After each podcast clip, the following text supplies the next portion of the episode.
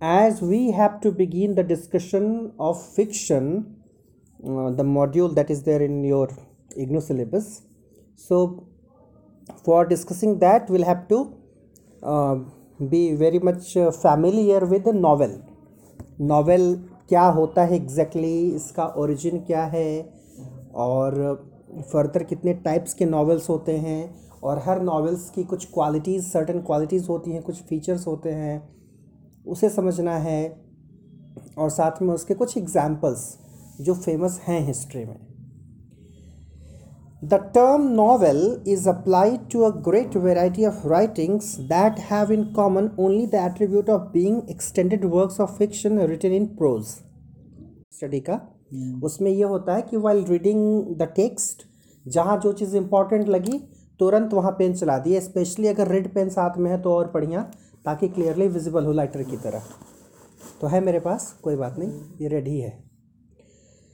The term novel is applied to a great variety of writings that have in common only the attribute of being extended work of fiction written in prose तो अब यहाँ पर देखिए अगर शुरू से कहें कि मेन चीज़ क्या है नॉवेल के लिए तो है extended works of fiction written in prose यानी फिक्शन कल मैंने बताया था कि फिक्शन का मतलब केवल नॉवेल नहीं होता।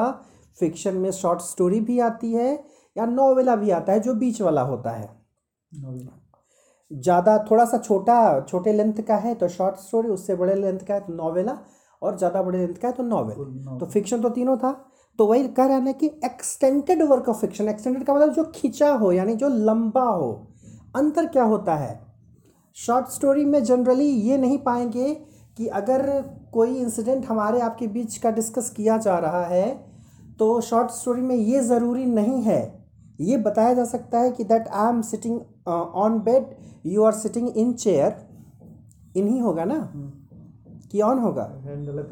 हाँ you are sitting in chair तो बस इतना डिस्क्रिप्शन होगा शॉर्ट स्टोरी में इतना हो सकता है। उसी चीज़ को अगर नॉवेल में आप करेंगे तो कुर्सी का डेपिक्शन बेड कौन सा है? सिंगल है डबल है?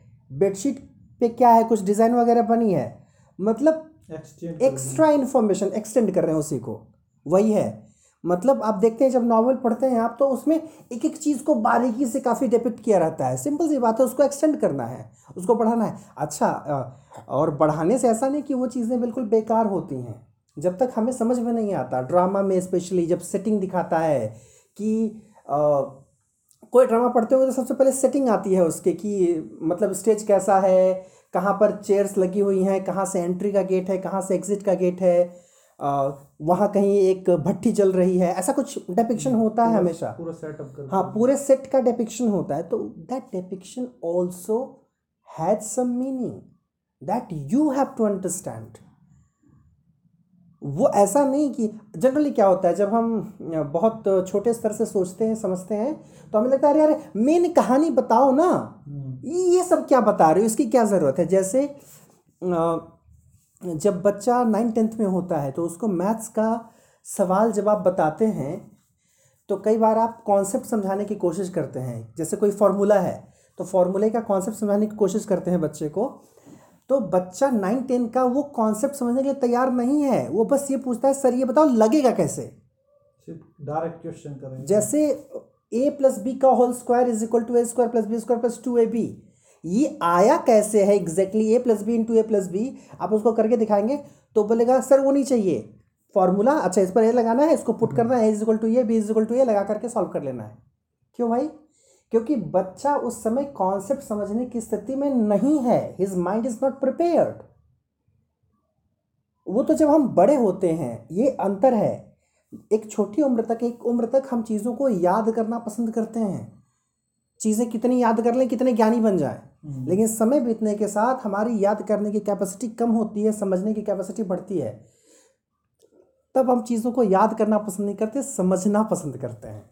थोड़ी मेच्योरिटी भी हाँ और वो जब समझ समझना शुरू करते हैं तो फिर लगता है कि यार जब समझ लिए तो याद करने की ज़रूरत नहीं है। लेकिन वो मैच्योरिटी एक उम्र के साथ ही आती है। तो लिटरेचर में भी ऐसा ही है। मतलब बचपन में आपका भी शायद वैसा एक्सपीरियंस होगा if I am not wrong बचपन में आप कविताएँ मन से नहीं पढ़ते हैं।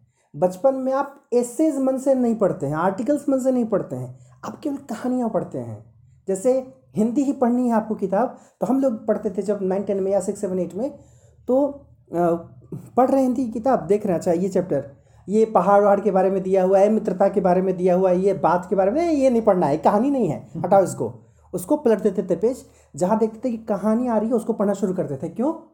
क्योंकि हमारी अंडरस्टैंडिंग के लिए हमारे टेस्ट को वही सूट करता था। ऐसे कितना खूबसूरत हो सकता है ये जब आप मैच्योर होंगे तब समझेंगे। कविता कितनी अच्छी हो सकती है गाना कितना खूबसूरत हो सकता है एक छोटा बच्चा नहीं समझेगा। आप देखिएगा छोटे बच्चे को आप गाना सुनाना चाहेंगे वो कहेगा कार्टून लगाओ। हम्म, कार्टून लगाओ या फिर उनको कुछ मूवी दिखाओ। अलग टाइप का गाना पसंद होता है। हाँ वो मतलब they are not very much aware regarding feeling या मतलब अब जैसे गाने की जो बात आप करें तो जैसे कुछ ऐसा म्यूज़िक हो जो हनी सिंह टाइप का हो जिसमें वो एंजॉय करें। क्योंकि वहाँ कूल सॉन्ग और इस तरह के जो डीप सॉन्ग हाँ वो नहीं क्योंकि वो उनका टेस्ट नहीं है वो उस सिचुएशन से गुजरे ही नहीं है। तो वो बेहतर है कि वो नहीं समझ रहे हैं उसको। और एक समय के बाद वो उसी चीज़ को अप्रिशिएट करेंगे। मतलब हम लोग जब छोटे थे ना घर में कोई अगर टीवी पर गाना लगा देता था तो ऐसा बुरा लगता था कि ये गाना टीवी में देखा जाता है। अरे रेडियो सुन लो ना गाने गाना सुनना तो टेप सुन लो रेडियो सुन लो।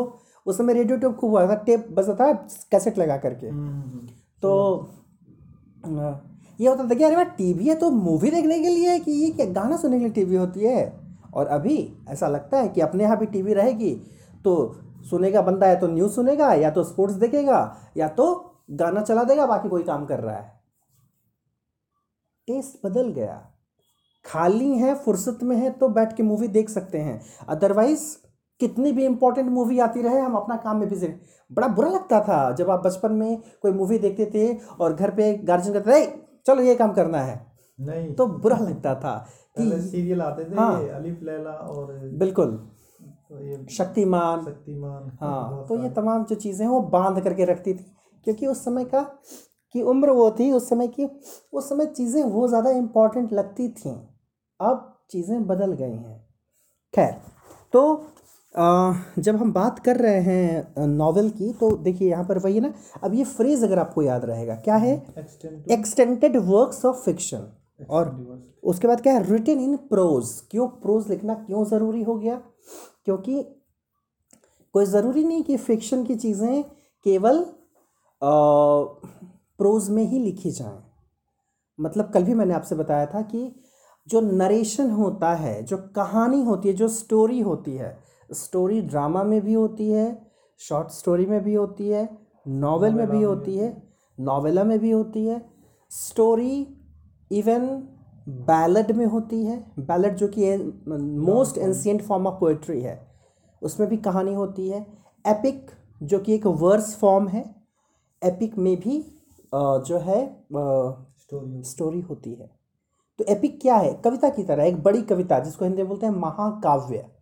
रामायण महाभारत एपिक है। इंग्लिश में पैराडाइज लॉस्ट या फेयरी क्वीन ये सब एपिक है। अ, तो यानी कहानी होने के लिए ज़रूरी नहीं कि प्रोज ही हो। हमारे हिंदी में क्या है? हिंदी में जनरली ऐसा है कि वो प्रोज रहता है लेकिन इसका मतलब ये भी नहीं कि उसमें ऐसा नहीं है। कहानी विधा तो प्रोज है हिंदी में, लेकिन अब ऐसा थोड़ी है इवन आप रामचरितमानस पढ़िए तो वो प्रोज में नहीं है, वो वर्स में ही है but it tells a story वो स्टोरी तो पता चलता है राम की पूरी कहानी है।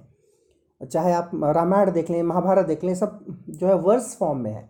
अब यहाँ पर एक चीज़ और समझने की ज़रूरत है। Normally if we don't understand the things very properly we take poetry as opposite opposite prose हम प्रोज के अपोजिट में पोएट्री को रख देते हैं यहाँ गड़बड़ हो जाते हैं हम। और यहाँ पर एस टी कॉलरिज को कोट करना ज़रूरी हो जाता है और समझना बहुत ज़रूरी हो जाता है। कॉलरिज सेज कॉलरिज क्या बोलते हैं?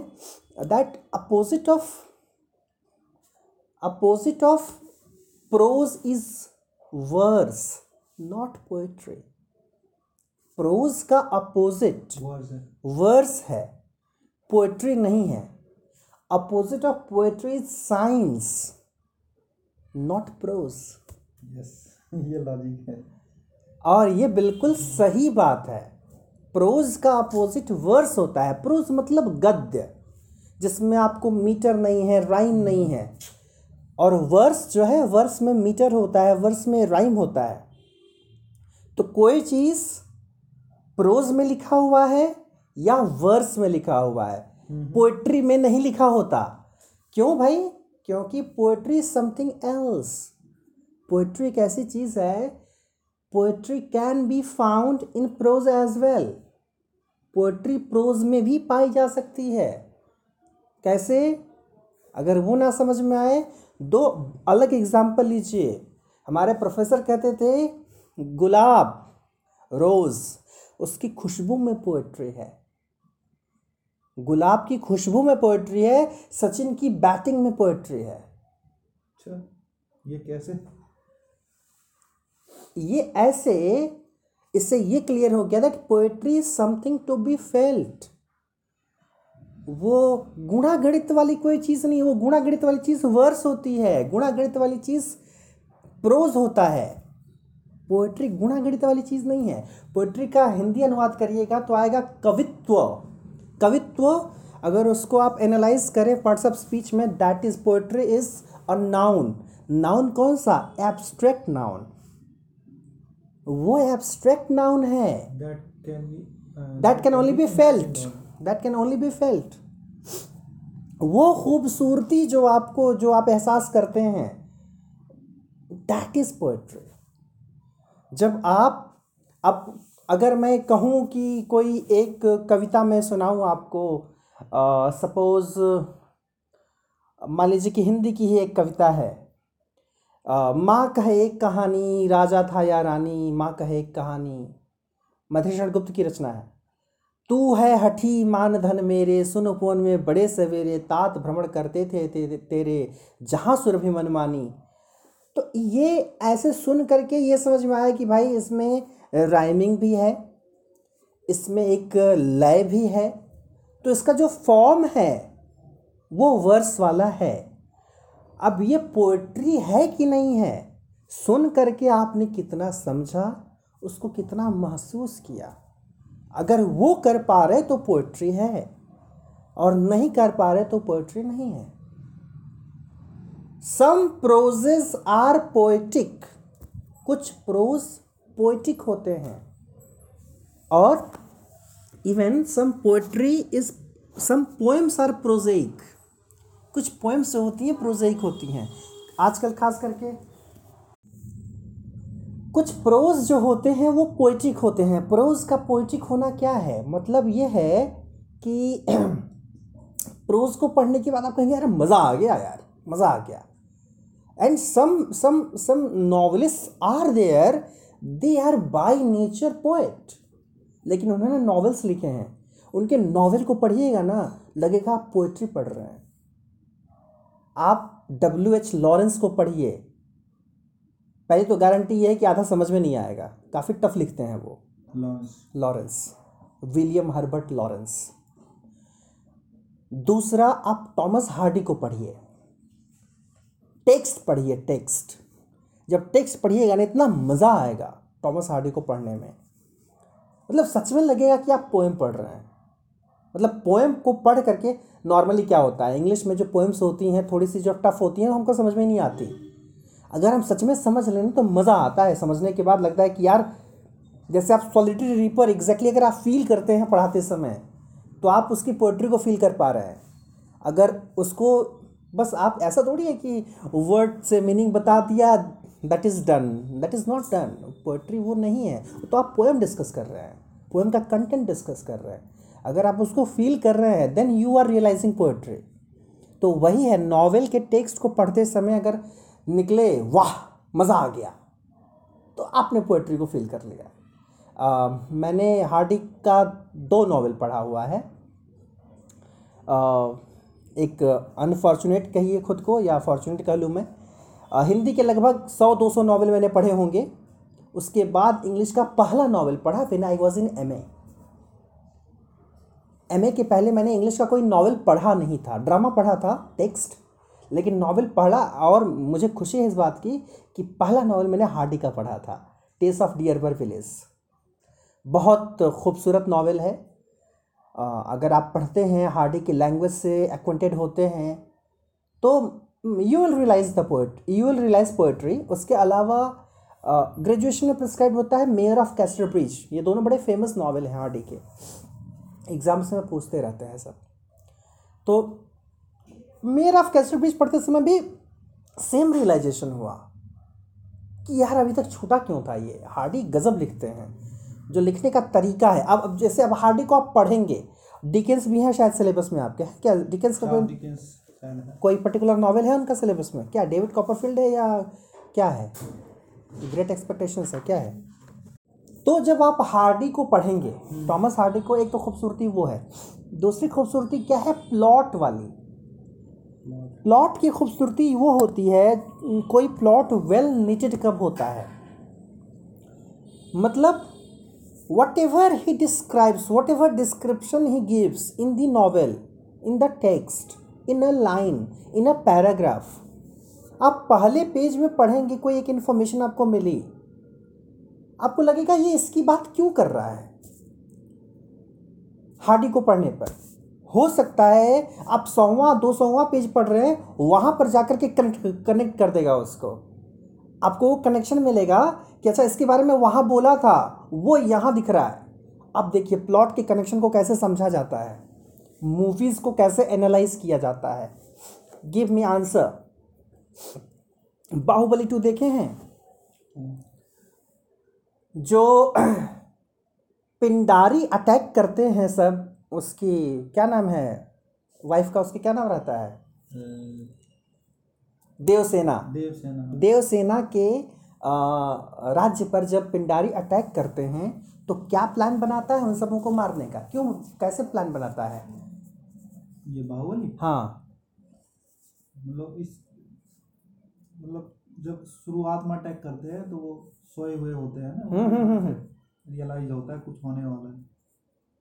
तो बाद में फिर अल्टीमेटली वो प्लान क्या करता है? कैसे मारता है उन सबों को? हराता कैसे? वो पूछ रहा हूँ। मतलब पूरी मूवी में ही ऐसा है कि बहुत अच्छी से प्लानिंग होती है युद्ध करने की। नहीं नहीं मैं एग्जैक्ट मुझे बताइए कि वो प्लानिंग क्या थी वो मैं पूछ रहा हूँ। मतलब युद्ध तो कई तरीके से किया जा सकता है ना? उसने युद्ध ना करके भी उनको हरा कैसे दिया? क्योंकि युद्ध के नाम पर बहुत लोगों से लड़ा नहीं वो तलवार से क्या किया था? पिंडारियों के साथ क्या किया था उसने? पिंडारियों के साथ लड़ाई चली थी पूरी? नहीं आपको याद नहीं आ रहा। एग्जैक्ट जो है वो ये है कि जो है जितने बैल थे सांड टाइप के या बैल थे उनको छुड़वा दिया था। और आग लगा दिया था उनके उसमें हाँ और उनको दौड़ा दिया था उनके बीच और वो मार मार करके एक तरफ़ ले गए थे सब बैल जितने पिंडारी थे सबको और फिर बाँध का पानी खोल दिया था। हाँ हाँ बाँध का पानी खोल करके उसके बाद उस पानी के साथ वो सब बह गए मारने की ज़रूरत ही नहीं पड़ी। तो ये जो उसने उपाय अपनाया क्या इसका कनेक्शन पूरी मूवी में कहीं और मिलता है आपको इतनी डीपली तो मैंने नहीं नहीं समझने यही ज़रूरी है। अगर ये सीख जाएँगे ना तो मूवीज़ को एनालाइज करना सीख जाएँगे और प्लॉट को समझना सीख जाएँगे। जब शुरू में वो सब निकले होते हैं राज्य के को भ्रमण करने के लिए जब उसकी माँ आदेश देती है राजमाता कि भविष्य का होने वाला राजा उसको पता होना चाहिए कि क्या चल रहा है। हम्म, तो जब वो उसकी सीमा में घुसे घुसते हैं सब देवसेना के तो उसी समय एक जगह पानी में वो हाथ मुँह धो रहा होता है अचानक से एक लाश नज़र आती है पानी में। हम्म, तो कहता है अरे मामा ये क्या? तो बताता है ये पिंडारी हैं। पिंडारी लोगों को ऐसे ही मारते हैं जल समाधि देते हैं। तो जो पिंडारी दूसरों को जल समाधि देते थे उनको जल समाधि दिलवाई उसने जब उसको मौका मिला। ये है प्लॉट का कनेक्शन। नहीं तो आप सोचिए कि वो तो उस, वहाँ पर कुछ ऐसा इंसिडेंट हुआ ही नहीं है। बस केवल वो देखा तो आपको देख करके लगेगा कि यार, भविष्य का होने वाला राजा ये देख रहा है, पिंडारियों के बारे में ऐसा है कि जल समाधि दिलवा रहे हैं। कुछ किया क्यों नहीं? वहाँ वो कुछ नहीं करता है। वो आगे जब जाता है और वो आराम से जब सो रहा होता है, आवाज़ से उनके पता चल जाता है कि वो आ रहे हैं। और फिर फर्दर जो डिसीज़न लेता है, जिस तरह से एक कॉन्स्पेरेंसी इंट्रिकेट करता है, एक षड्यंत्र रचता है उनको फंसाने का और अल्टीमेटली सबको जल समाधि ही दे देता है। टिट फॉर टैट तो ये प्लॉट का कनेक्शन होता है। वो मैं देखा तो मुस्कुरा पड़ा। मैं बोला, ये होता है प्लॉट और मूवीज़ के प्लॉट को लेकर के, चूँकि movies they are also the text तो उसमें भी प्लॉट बहुत इंपॉर्टेंट है। कोई भी चीज़ बेकार की अगर दिखाई जा रही है तो दर्शक तुरंत बोलेगा ये क्या चुतियापा चल रहा है? क्यों है ऐसा? इसका कुछ मतलब होना चाहिए। तो हर एक चीज़ वही वही मूवी उसी मूवी का प्लॉट अच्छा माना जाता है जहाँ पर सब कुछ ना वेल निटेड हो एकदम एक कसाव हो कोई गैप ना हो कहीं पर आप कमी ना निकालें। चार्ल्स डिकेंस इस मामले में फेल हो जाते हैं। अच्छा। चार्ल्स डिकेंस का प्लॉट वर्स्ट प्लॉट कह सकते हैं आप ऐसा है। क्यों? क्योंकि उनका दौर अलग था। उनका दौर जिस समय इंडस्ट्रियलाइजेशन था और प्रिंटिंग प्रेस ठीक ठाक आया था, कमाई हो रही थी छाप छाप करके एपिसोडिक लिख करके तो ज़रूर से ज़्यादा एक्सटेंड कर देते थे। मतलब नावल को भी खूब बढ़ा देते थे, उसको और एक्सटेंड कर देते थे और बेमतलब के बहुत सारे कैरेक्टर्स क्रिएट कर देते थे। आपको हार्डी में गिने चुने कैरेक्टर्स मिलेंगे नावल में। नावल में जनरली कैरेक्टर्स शॉर्ट स्टोरी या ड्रामा से ज़्यादा होते हैं, लेकिन उतने भी ज़्यादा नहीं होते जितने चार्ल्स डिकेंस में। है चाहे आप ग्रेट एक्सपेक्टेशंस पढ़ लीजिए पिगविक पेपर्स पढ़ लीजिए पिगविक पेपर्स में लगभग सौ कैरेक्टर है ऐसा कुछ है। बिना मतलब का। और और इनको याद करने का क्या तरीका है मतलब नॉवेल्स में इतने सारे कैरेक्टर नहीं कर, करने का तरीका कोई नहीं है कोई लॉजिक ही नहीं याद करने का। क्यों सौ कैरेक्टर याद करिएगा यही तो समझना है। अब जैसे मैं इसको पढ़ रहा था ये टॉम जोनस की टॉम जोन्स अगर आप पढ़ रहे हैं टॉम जोन्स में भी कैरेक्टर आपको हो सकता है थोड़े ज़्यादा मिलेंगे लेकिन उतने ज़्यादा भी नहीं है। आपको मेन कैरेक्टर मेन कैरेक्टर्स याद रखिए। दैट इज़ मोर इंपॉर्टेंट जो मेन कैरेक्टर है उसका जो साथ देने वाला है वो और कुछ दो चार जो होते हैं। आप कोई मूवी ही देखते हैं आपको बाहुबली मूवी की मैं बात करूँ तो कटप्पा देव सेना बाहुबली और वो जो अपोजिट में है भल्लाल देव। भल्लाल देव। उसके अलावा या राजमाता के अलावा किसी को याद करने की ज़रूरत समझ में आती है क्या? नहीं आती है ज़रूरत समझ में। क्योंकि पूरा का पूरा जो है हम्म, उसी में आस पास तो अब डिकिंस में क्या है ना ज़्यादा कैरेक्टर्स क्रिएट कर दिया बंदे ने तो ऐसा होता है कई बार उनको लगता है ना कि ये ज़्यादा क्रिएट कर दिया अब इसका कोई काम नहीं आगे चल करके उससे कोई काम जुड़ा हुआ मिलेगा नहीं आपको। तो क्या करते हैं कोई ना कोई प्लान बना करके भाई क्या करता है उसको डिकेंस किसी का एक्सीडेंट करवा देगा किसी को समुद्र में डुबा देगा कि ये मर गया यहाँ पर। वो कैरेक्टर वहाँ मर गया अब वो कैरेक्टर कम हो गया अब जब वो मर गया तो क्या करेगा उसको? बाहर कर दिया प्लॉट से। तो ये कमी है प्लॉट की। हाँ ज़रूरत के हिसाब से एक दो कैरेक्टर मर सकते हैं लेकिन जब मन किया क्रिएट कर दिया जब मन किया मार दिया तो इससे प्लॉट पर असर पड़ता है। जैसे कुछ सीरियल्स में जैसे अभी नट्टू काका गए हैं जो तारक मेहता का उल्टा चश्मा है। तब नट्टू काका रियल लाइफ में जो बंदा था, जो निभा रहा था कैरेक्टर वही छोड़ दिया दुनिया। तो अब आगे प्लॉट को लेकर चलेंगे कैसे? तो दो ऑप्शन है। या तो नट्टू काका के नाम पर किसी दूसरे को रिप्लेस किया जाए, या तो कोई ऐसा इंसिडेंट दिखा दिया जाए कि नट्टू काका, कोई न्यूज़ आ जाए ऐसे ही कि जेठालाल बात कर रहे हैं, उससे नट्टू काका के साथ भी जो बंदा है उससे बात कर रहे हैं और पता चले कि एक इन्फॉर्मेशन आई कि भाई एक्सीडेंट हो गया, नट्टू काका गए। इस तरह से प्लॉट को मैनिपुलेट किया जाता है, ज़रूरत के हिसाब से। खैर तो I hope now you have understood the difference between the plots of Dickens and that of Hardy Hardy का जो प्लॉट है, वो बड़ा वेल निटेड होता है, बहुत ही एकदम उसमें कसाव होता है। और that is why one of the best plots माना जाता है हार्डी का, जो भी नावल कोई भी नावल पढ़िए आप, और इस मामले में डिकेंस काफ़ी पीछे हो जाते हैं। और अगर अच्छे प्लॉट की बात करें तो हमारे। हमारे यहाँ एक नॉवेलिस्ट हुए हैं राजा राव। राजा राव का एक नॉवेल है the Serpent and the Rope Kanthapura का नाम सुना होगा आपने? टेक्स्ट है कांता कांतापुरा। राजा राव का ही लिखा हुआ है बहुत फ़ेमस है।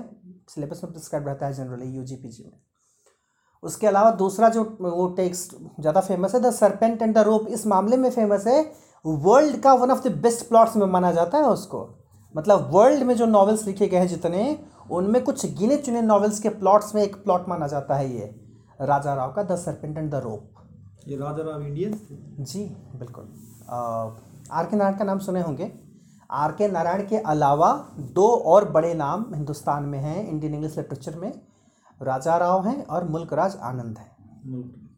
ठीक है? ग्रेजुएशन के दौरान जब मैं फाइनल ईयर में था तो उस समय अचानक एक दिन हमारे प्रोफेसर डिस्कस करने लगे अर्नेस्ट हेमिंगवे के बारे में। हमारे ग्रेजुएशन तक अमेरिकन लिटरेचर था ही नहीं। लेकिन मुझे बीएचयू में पीजी का एंट्रेंस देना था बिना किसी गाइडेंस के विकीपीडिया की मदद से तमाम प्रीवियस ईयर के क्वेश्चंस जो है सर्च करके उसमें देखा क्या क्या राइटर्स है कौन कौन से क्वेश्चन आ रहे हैं। तो उनको विकीपीडिया से पढ़ना शुरू कर दिया था मैंने। और उसी दौरान हेमिंगवे को मैंने पढ़ा था। तो अब सर हेमिंगवे को डिस्कस कर रहे हैं और बोले कि नोबेल प्राइज़ मिला था उनको। मैंने कहा हाँ। बोले ओल्ड मैन हाँ Old Man in the Sea की बात की उन्होंने जो कि काफ़ी फ़ेमस नावल हेमिंगवे का। तो बोले कि उसमें वो दिखाता है कि कैसे पेशेंस कितना ज़रूरी है लाइफ में। उसमें एक बूढ़ा आदमी है जो लगभग more than eighty times I think eighty four times वो जाता है मछली पकड़ने के लिए but he couldn't catch the fish लेकिन फिर भी वो जाता है और अल्टीमेटली वो सक्सेसफुल होता है। पेशेंस की बात उन्होंने की। तो मैंने कहा कि, sir how ironical Ernest Hemingway wrote for patience he even got nobel prize but that person that writer himself couldn't have patience because he had to shoot himself he committed suicide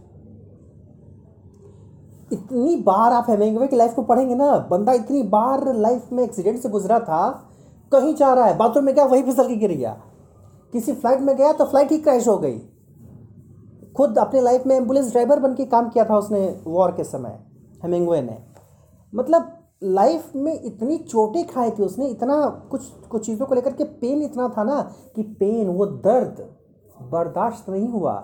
एक दो बार उसने कोशिश की थी attempt किया था suicide का नहीं हो पाया लेकिन अल्टीमेटली ही कमिटेड सुसाइड और सुसाइड से ही वो मरा। अच्छा। हेमिंगवे तो जब मैंने सर से कहा कि सर वो तो कितना आयरॉनिकल है कि पेशेंस के बारे में लिखने वाला बंदा खुद पेशेंस नहीं रख पाया। तो सर बड़े मतलब उनको आश्चर्य में बोला तुमको कैसे पता है हेमिंगवे के बारे में? हम्म। बोला सर पढ़ा करता हूँ मैं।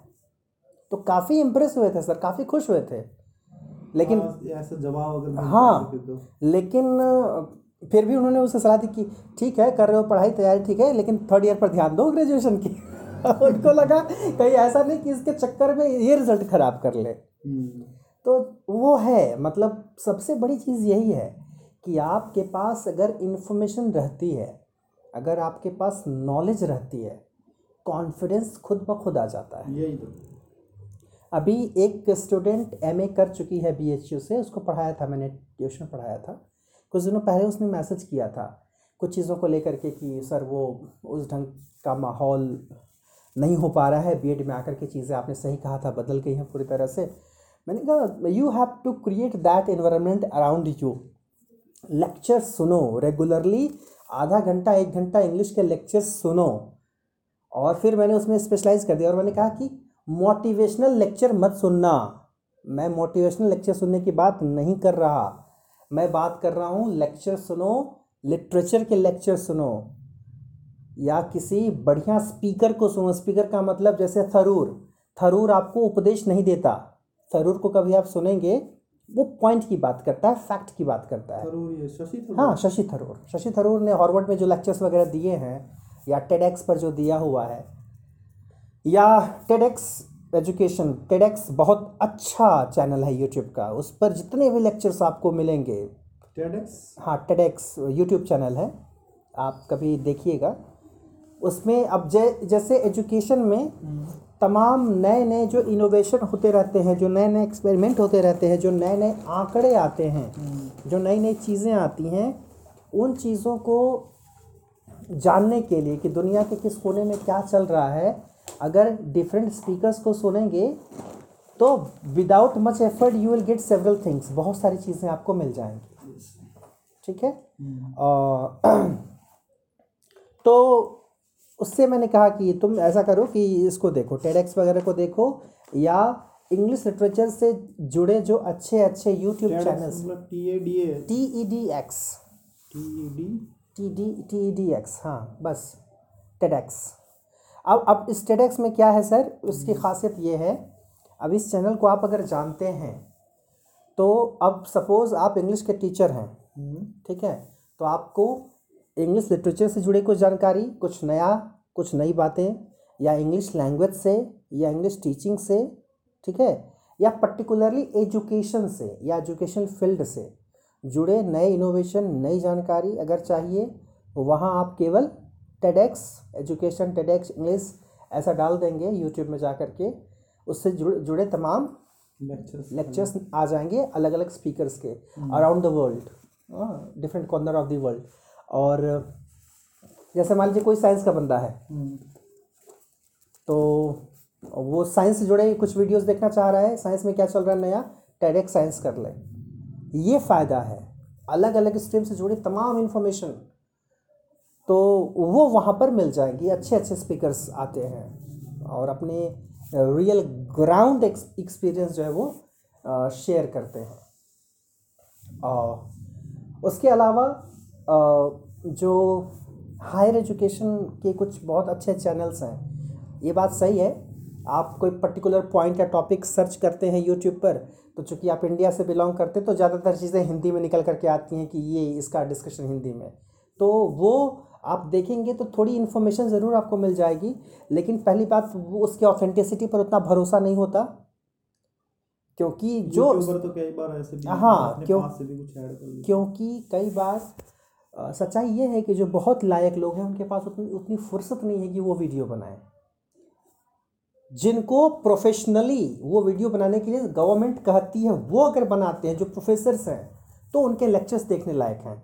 वो कहीं ना कहीं किसी यूनिवर्सिटी में पढ़ा रहे हैं सेंट्रल यूनिवर्सिटी में स्टेट यूनिवर्सिटी में, अच्छी यूनिवर्सिटी में पढ़ा रहे हैं, उनके लेक्चर्स तो उनके लेक्चर्स अगर आप यूट्यूब पर देखेंगे, किसी के कुछ हज़ार व्यूज़ है, किसी के कुछ हज़ार व्यूज़ है क्यों? क्योंकि टोटली इंग्लिश में है। और इंडिया में अंग्रेज़ी भी लोगों को हिंदी में पढ़नी है। ठीक है? तो अंग्रेज़ी जो हिंदी वाली होती है ना उसके व्यूज़ आपको मिलियन में मिलेंगे। या उसके कई सारे के में मिलेंगे। ये डिफरेंस है। जो रियल कंटेंट सही कंटेंट प्रोफेसर्स का कंटेंट है उसके कुछ हज़ार व्यूज़ मिलेंगे। वो कंटेंट देखने लायक है। मैं तो कई बार मैंने यार ये तो मतलब इसके तो बहुत कम व्यूज़ है इसको तो हाँ तो ये ये गड़बड़ है। इसीलिए कल रात को मैंने आपसे आपको शेयर किया है मिडिल मार्च का आपके हम्म। उसमें है टेक्स्ट हम्म, आप सुनिएगा उनको। तो कुछ हैं एम एच आर डी के कुछ जो है चैनल्स हैं जैसे एक एम एच आर डी करके भी सर्च करेंगे तो अपने आप आ जाएगा।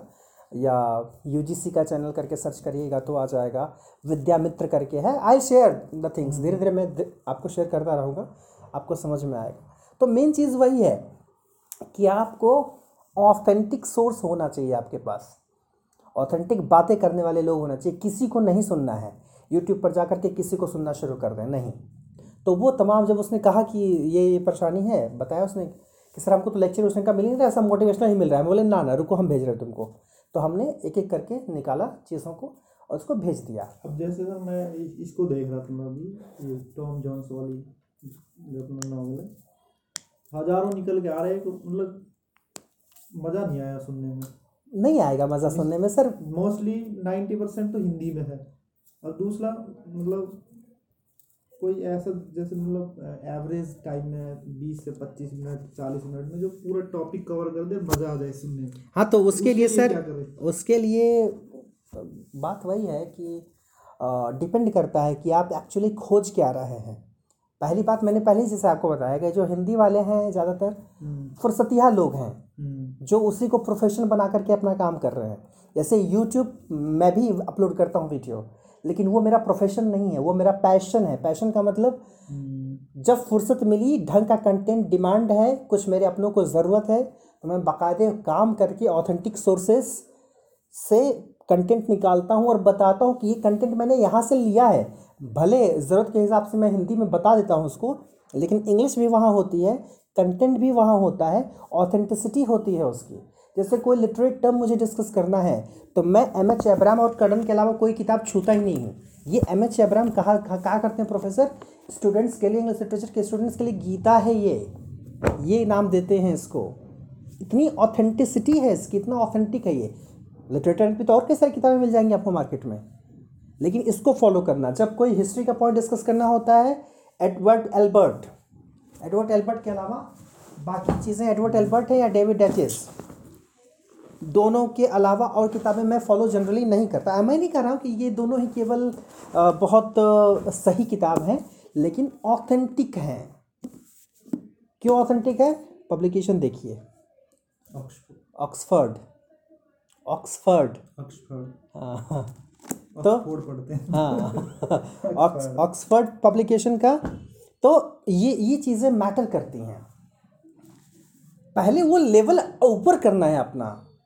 अपने सोच का दायरा पढ़ें क्या पढ़ना है एग्जैक्टली क्या पढ़ना है वो वही है। अब यहाँ पर मैं कोट करना चाहूँगा बेकन को। नाम सुना है फ्रांसिस बेकन का? Francis Bacon is remembered as father of English essayist अगर अंग्रेज़ी में ऐसे को लाने का किसी के ऊपर एक मतलब कहा जाता है कि ये लेकर के आए ऐसे को इंग्लिश में तो फ्रांसिस बेकन थे। शेक्सपियर के समकालीन थे, कंटेम्प्ररी थे। Francis bacon. एक्चुअली ऐसे, जैसे कल आप डिस्कस कर रहे थे कि ये कैसे इस देश में नॉवल कैसे इंग्लैंड में आ गया तो मैंने बताया आपको कि जो सोनेट है वो इटली में ओरिजिन हुआ था। उसी तरह से ऐसे का ओरिजिन फ्रांस है। तो ऐसे के फादर कहे जाते हैं मोन्टेग फ्रांस के एसेइस्ट हैं बड़े फ़ेमस एसेइस्ट हैं। तो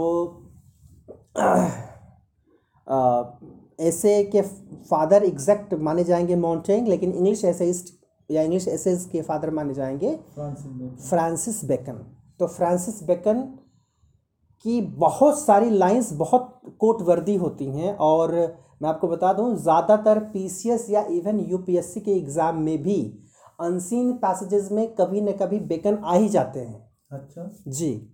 और उसमें भी खास करके उनका जो फ़ेमस वो ऐसे है ऑफ़ स्टडी आपको पढ़ना चाहिए। दो तीन पेज का है ऑफ़ स्टडी केवल टेक्स्ट आप ऑनलाइन सर्च करेंगे आपको मिल जाएगा। Of study of study O A के ऑफ़ ऑफ़ यानी स्टडी के बारे में। ऑफ़ अच्छा। स्टडी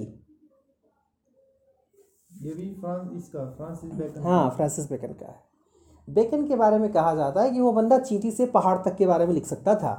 अच्छा। हाँ मतलब जिसके बारे में आप सोच नहीं सकते उसके बारे में। Of study of death of parents and children of great place ये कुछ हैं उनके ऐसे फ़ेमस आई थिंक ऑफ़ फ्रेंडशिप भी है शायद। तो अब जैसे ऑफ़ स्टडीज़ है ऑफ़ स्टडीज़ में एक लाइन है वो किताबों के बारे में है कि सम बुक्स आर ऐसे है कि कुछ बुक्स ऐसी होती हैं जो केवल टेस्ट करने के लिए होती हैं। Some books are to be chewed and digested और और एक है कुछ मैं भूल रहा हूँ एग्जैक्ट लाइन उसका मतलब ये है कि किताबों को भी कैटेगराइज कर दिया उसने कि कुछ किताबें ऐसी होती हैं जो केवल ऊपर से आपने जैसे न्यूज़पेपर आप पढ़ते हैं आप उठाए एक दो पेज देखा कुछ काम की चीज़ देखी थोड़ा बहुत उसके बाद छोड़ दिया। छोड़ दिया। उस पर बहुत ज़्यादा टाइम बिताने की ज़रूरत नहीं है। कुछ किताबें ही ऐसी होती हैं जिसको वही करना कि ट्यू च्यूड एंड डाइजेस्टेड उसको च्यू भी करना है चबाना भी है डाइजेस्ट भी कर जाना है। इसका मतलब पूरा उसको आत्मसात कर लेना है। यानी उसको पूरी तरह से हाँ पूरा हाँ एसिमुलेट कर लेना है अपने अंदर। तो उन किताबों में जो च्यूड एंड डाइजेस्टेड है ना उनमें इसका नाम आता है ये और ये। अगर ये कर लेते हैं तो आप समझिए कि महारथी बन जाएँगे लिटरेचर के। खैर ये है मेरा डिस्कशन का तरीका कि मैं पॉइंट को एक उठाता हूँ उसी के बहाने और बहुत सारी बातें हो जाती हैं। और और उससे एक ग्राउंड अच्छा बन जाएगा आपका और चीज़ें अच्छे से क्लियर होंगी। खैर अब थोड़ा सा मेन अपने टॉपिक पर आते हैं जिसके डिस्कशन में ये सारी बातें शुरू हुई हैं।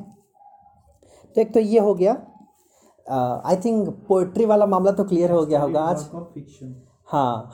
नहीं, वो जो डिस्कस कर रहे थे हम लोग पोएट्री और प्रोज का डिफरेंस या पोएट्री वर्स का डिफरेंस पोएट्री साइंस से कैसे अलग है जो कॉलरिज ने कहा था? तो पोइट्री में इमेजिनेशन है। पोइट्री में अगर आप फैक्ट ढूंढते हैं तो आप गलत कर रहे हैं। Poetry is to be felt to be understood science क्या करता है? साइंस हर वाई का जवाब देता है, हर क्यों का जवाब देता है। पोइट्री में हर क्यों का जवाब नहीं मिलेगा और आपको तलाशना भी नहीं चाहिए। And that is why when somebody says I love you और सामने वाला पूछे क्यों? Why do you love me you can't define तो अगर वो कह दिया कि इस कारण से मैं कर रहा हूँ तो इन रियल सेंस अगर हम देखें तो वो लव नहीं है फिर। कहते हैं ना कि प्यार किया नहीं जाता हो जाता है। तो अगर हो जा रहा है जब आप करते हैं अगर आप कर रहे हैं तो रीज़न होगा उसका। अगर हो जा रहा है तो रीज़न नहीं होना चाहिए। सर्टेन डिफाइंड रीज़न नहीं होना चाहिए। ये बात अलग है कि हर चीज़ के पीछे आप लॉजिक लगाकर कुछ ना कुछ निकाल ही सकते हैं लेकिन सच्चाई यही है। तो वो पोएट्री है। और जो हर चीज़ है कि उसको वहाँ से छोड़ते हैं तो गिर करके फूट जाएगा और उसको इसको छोड़ रहे हैं तो ये नहीं फूटेगा। जैसे हम टेंथ में पढ़ाते हैं ये। हाँ। रॉबर्ट फ्रॉस्ट की दो पोएम है छोटे छोटे आइस एंड क्या है? फायर एंड आइस एक फायर एंड आइस पोएम है। हाँ। और एक दूसरी पोएम का नाम मैं भूल रहा हूँ। अच्छा ब्रह्मा है क्या? नहीं ब्रह्मा तो नहीं है। नहीं नहीं। दूसरी कोई पोएम है। फायर एंड आइस अच्छा ईच एंड ऑल फॉग नहीं फॉग है। ईच एंड ऑल तो ग्रेजुएशन में है। फॉग हाँ। तो इसमें क्या है कि जब हम ये पढ़ाते हैं रॉबर्ट फ्रॉस्ट की ये पहली वाली पोएम है जो। Ice fire and ice fire and ice इसमें मतलब जिस बुक को आप उठाओगे जैसे हम कभी पढ़ाते थे हम हरियाणा में दीपक वाली उठाते उसमें कुछ और लॉजिक दे रखा है कोई जो आइस है उसका मतलब क्या है? आइस किसको सिम्बलाइज करता है? एक एमबीडी आती थी उसमें कुछ और है। तो मतलब डिफरेंट डिफरेंट मीनिंग मिलेंगे आपको हर जगह। Different interpretations will be there तो वही है कि और साइंस में ऐसा नहीं है। साइंस में तो साइंस में फैक्ट होता है water boils at hundred degree Celsius. वो बार बार एक्सपेरिमेंट करके निकालने वाला ट्रूथ है। उसको बार बार एक्सपेरिमेंट में आप प्रूफ कर सकते हैं। लेकिन पोट्री के स्टेटमेंट को आप प्रूफ नहीं कर सकते। और ये सही है। पोएम में ये चीज़ होती है। They are open for interpretations अब ये बात अलग है कि जो चीज़ें हम फॉलो कर रहे हैं जो किताबें हम फॉलो कर रहे हैं वो कितनी ऑथेंटिक है? उसको लिखने वाला कितना समझदार है? लिखने वाले तो गाइड लिख देते हैं। एम एमए बिना किया या एमए किया गाइड लिख दिया। तो एमए बस कर लेने से गाइड लिखने के लायक नहीं हो गए आप। वो एबिलिटी होनी चाहिए। उस माहौल से पढ़ा हुआ वो इंसान होना चाहिए। इसीलिए हम लोग इन चीज़ों को बहुत ध्यान देते हैं। मतलब जो ऑथेंटिसिटी की बात है हम देखते हैं कि अगले का क्वालिफिकेशन क्या है? Because that matters a lot और ये कारण है कि बुरा लगता है जब हम यहाँ देखते हैं दिल्ली में कि कोई बंदा ग्रेजुएशन करके एनजीओ ज्वाइन कर लिया, आकर के टीचर्स को ट्रेनिंग दे रहा है। अजीब लगता है देख करके। क्या चल रहा है? ठीक है रियल लाइफ एक्सपीरियंस आपने लिया, आप घूम घूम करके ज़्यादा देखे हैं तो हम स्वर्ग से नहीं आए हैं। हम भी वैसे बच्चों, वैसे समाज के भीतर से ही तो आए हैं। ऐसा थोड़ी है कि दिल्ली में ही पैदा हुए हैं और दिल्ली की आबो हवा में रहे हैं पूरा केवल शहर ही देखे हैं आराम की दुनिया देखे हैं पता नहीं है कि ग्राउंड रिपोर्ट क्या है ऐसा थोड़ी है। तो ये थोड़ा सा अजीब लगता है देख करके कि कोई बंदा पोस्ट ग्रेजुएट है कोई बन, बंदा जो है पीएचडी किया हुआ है उसको आकर के ग्रेजुएशन किया हुआ बंदा सलाह दे रहा है और एक दो नहीं दो चार दस बीस को बैठा करके एनजीओ वाला ट्रेनिंग दे रहा है एनजीओ का बंदा जुड़ा हुआ है वो ट्रेनिंग दे रहा है। ये क्या है? तो एजुकेशन मैटर करती है और स्पेशली किस माहौल में कैसे लिया है आपने वो चीज़ें बहुत असर करती हैं पर्सनालिटी पर बहुत कुछ डालती हैं सर और ये कारण है कि अपन की आदत है ऐसे कि भाई कोई भी अब जैसे वो है किताब सामने देखिए रखी हुई है। अब वो जो एक नाम के पहले लगा हुआ है और एक ब्रैकेट में जो लिखा हुआ है वो दो चीज़ें उसको ज़्यादा ऑथेंटिक बना दे रही हैं। बंदा पीएचडी होल्डर है बंदा आईएएस है यानी उसने यूपीएससी क्वालिफाई किया हुआ है तो ऑथेंटिसिटी बढ़ गई उसकी। तो लगता है कि हाँ ठीक है मतलब अ, उसको थोड़ा फॉलो किया जा सकता है। मान लीजिए प्रिंटिंग लेवल की मिस्टेक कुछ तो किताबें में हो जाती हैं अलग अलग चीज़ है लेकिन वही बात है ऑथेंटिसिटी वाली। ऑथेंटिसिटी खैर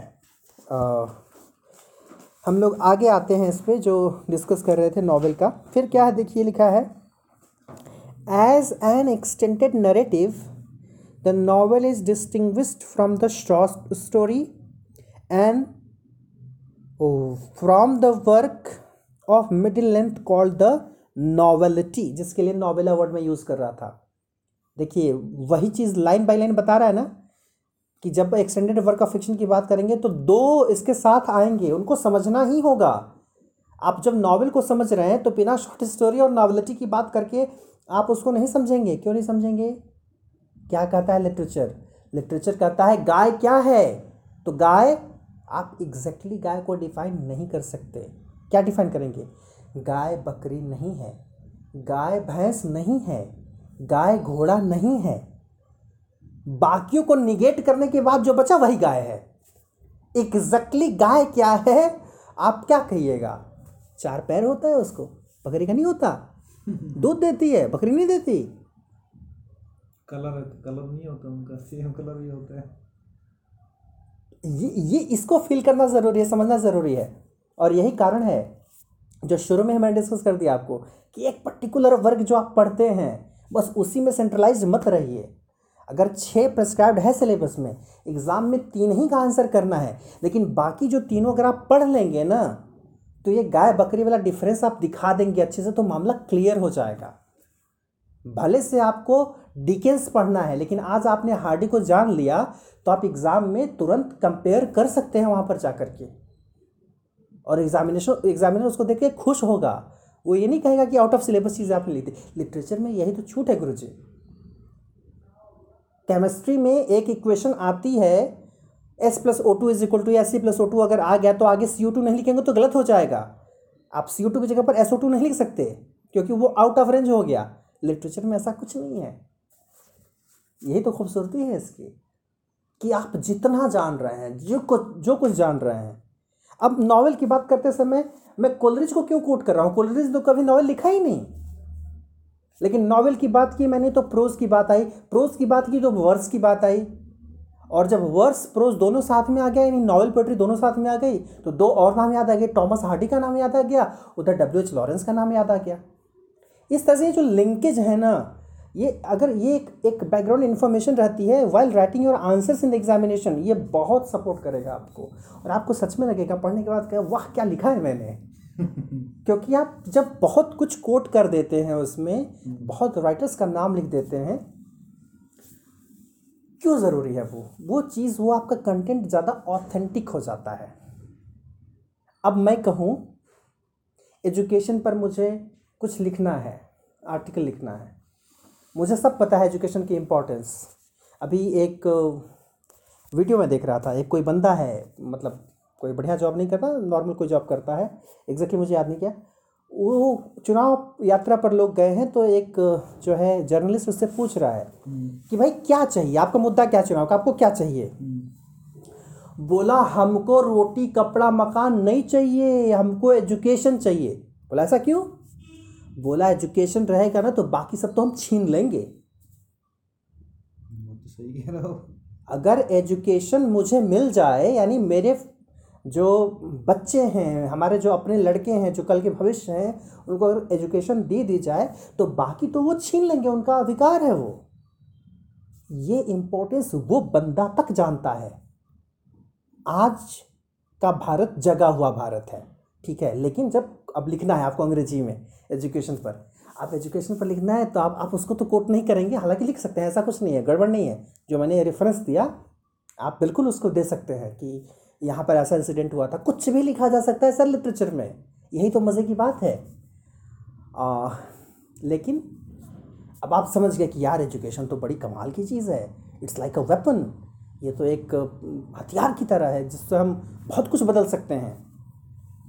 लेकिन वही बात कहने में जब आप लाइन की शुरुआत में लिख दें education is the strongest weapon through which you can change the world inverted comma शुरुआत में नोटेड कॉमा क्लोज्ड नीचे लिख दीजिए Nelson Mandela first black president of South Africa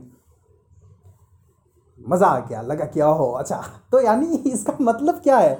आप जब किसी को कोट करते हैं अपनी राइटिंग में इसका मतलब ये होता है कि देखो भाई मैं ये तो कह ही रहा हूँ मेरी बात को ये बंदा भी सपोर्ट करता है। तो जब वो बंदा आपके सपोर्ट में आ गया आप सोचिए आपकी राइटिंग के सपोर्ट में मंडेला आ गए तो आपकी राइटिंग बढ़िया ना होगी जी। That is that is the importance of that quotation कोई भी किसी को भी जो कोट करते हैं आप अपनी राइटिंग में अपनी बात साबित करने के लिए और इसलिए खास करके इंग्लिश राइटिंग उसमें मार्क्स आपके अच्छे हो जाते हैं तुरंत अच्छे हो जाते हैं। ये चीज़ें बहुत मैटर करती कोई भी ना कोई जब कोई रेफरेंस देकर के बात करता है तो आपको सुनने में बड़ा अच्छा लगता है कि अरे यार इसको बड़ा कुछ पता है बहुत कुछ पढ़ा है बहुत कुछ जानता है। ये कभी हम इसमें जब ट्वेल्थ के एग्ज़ाम दिए थे हाँ।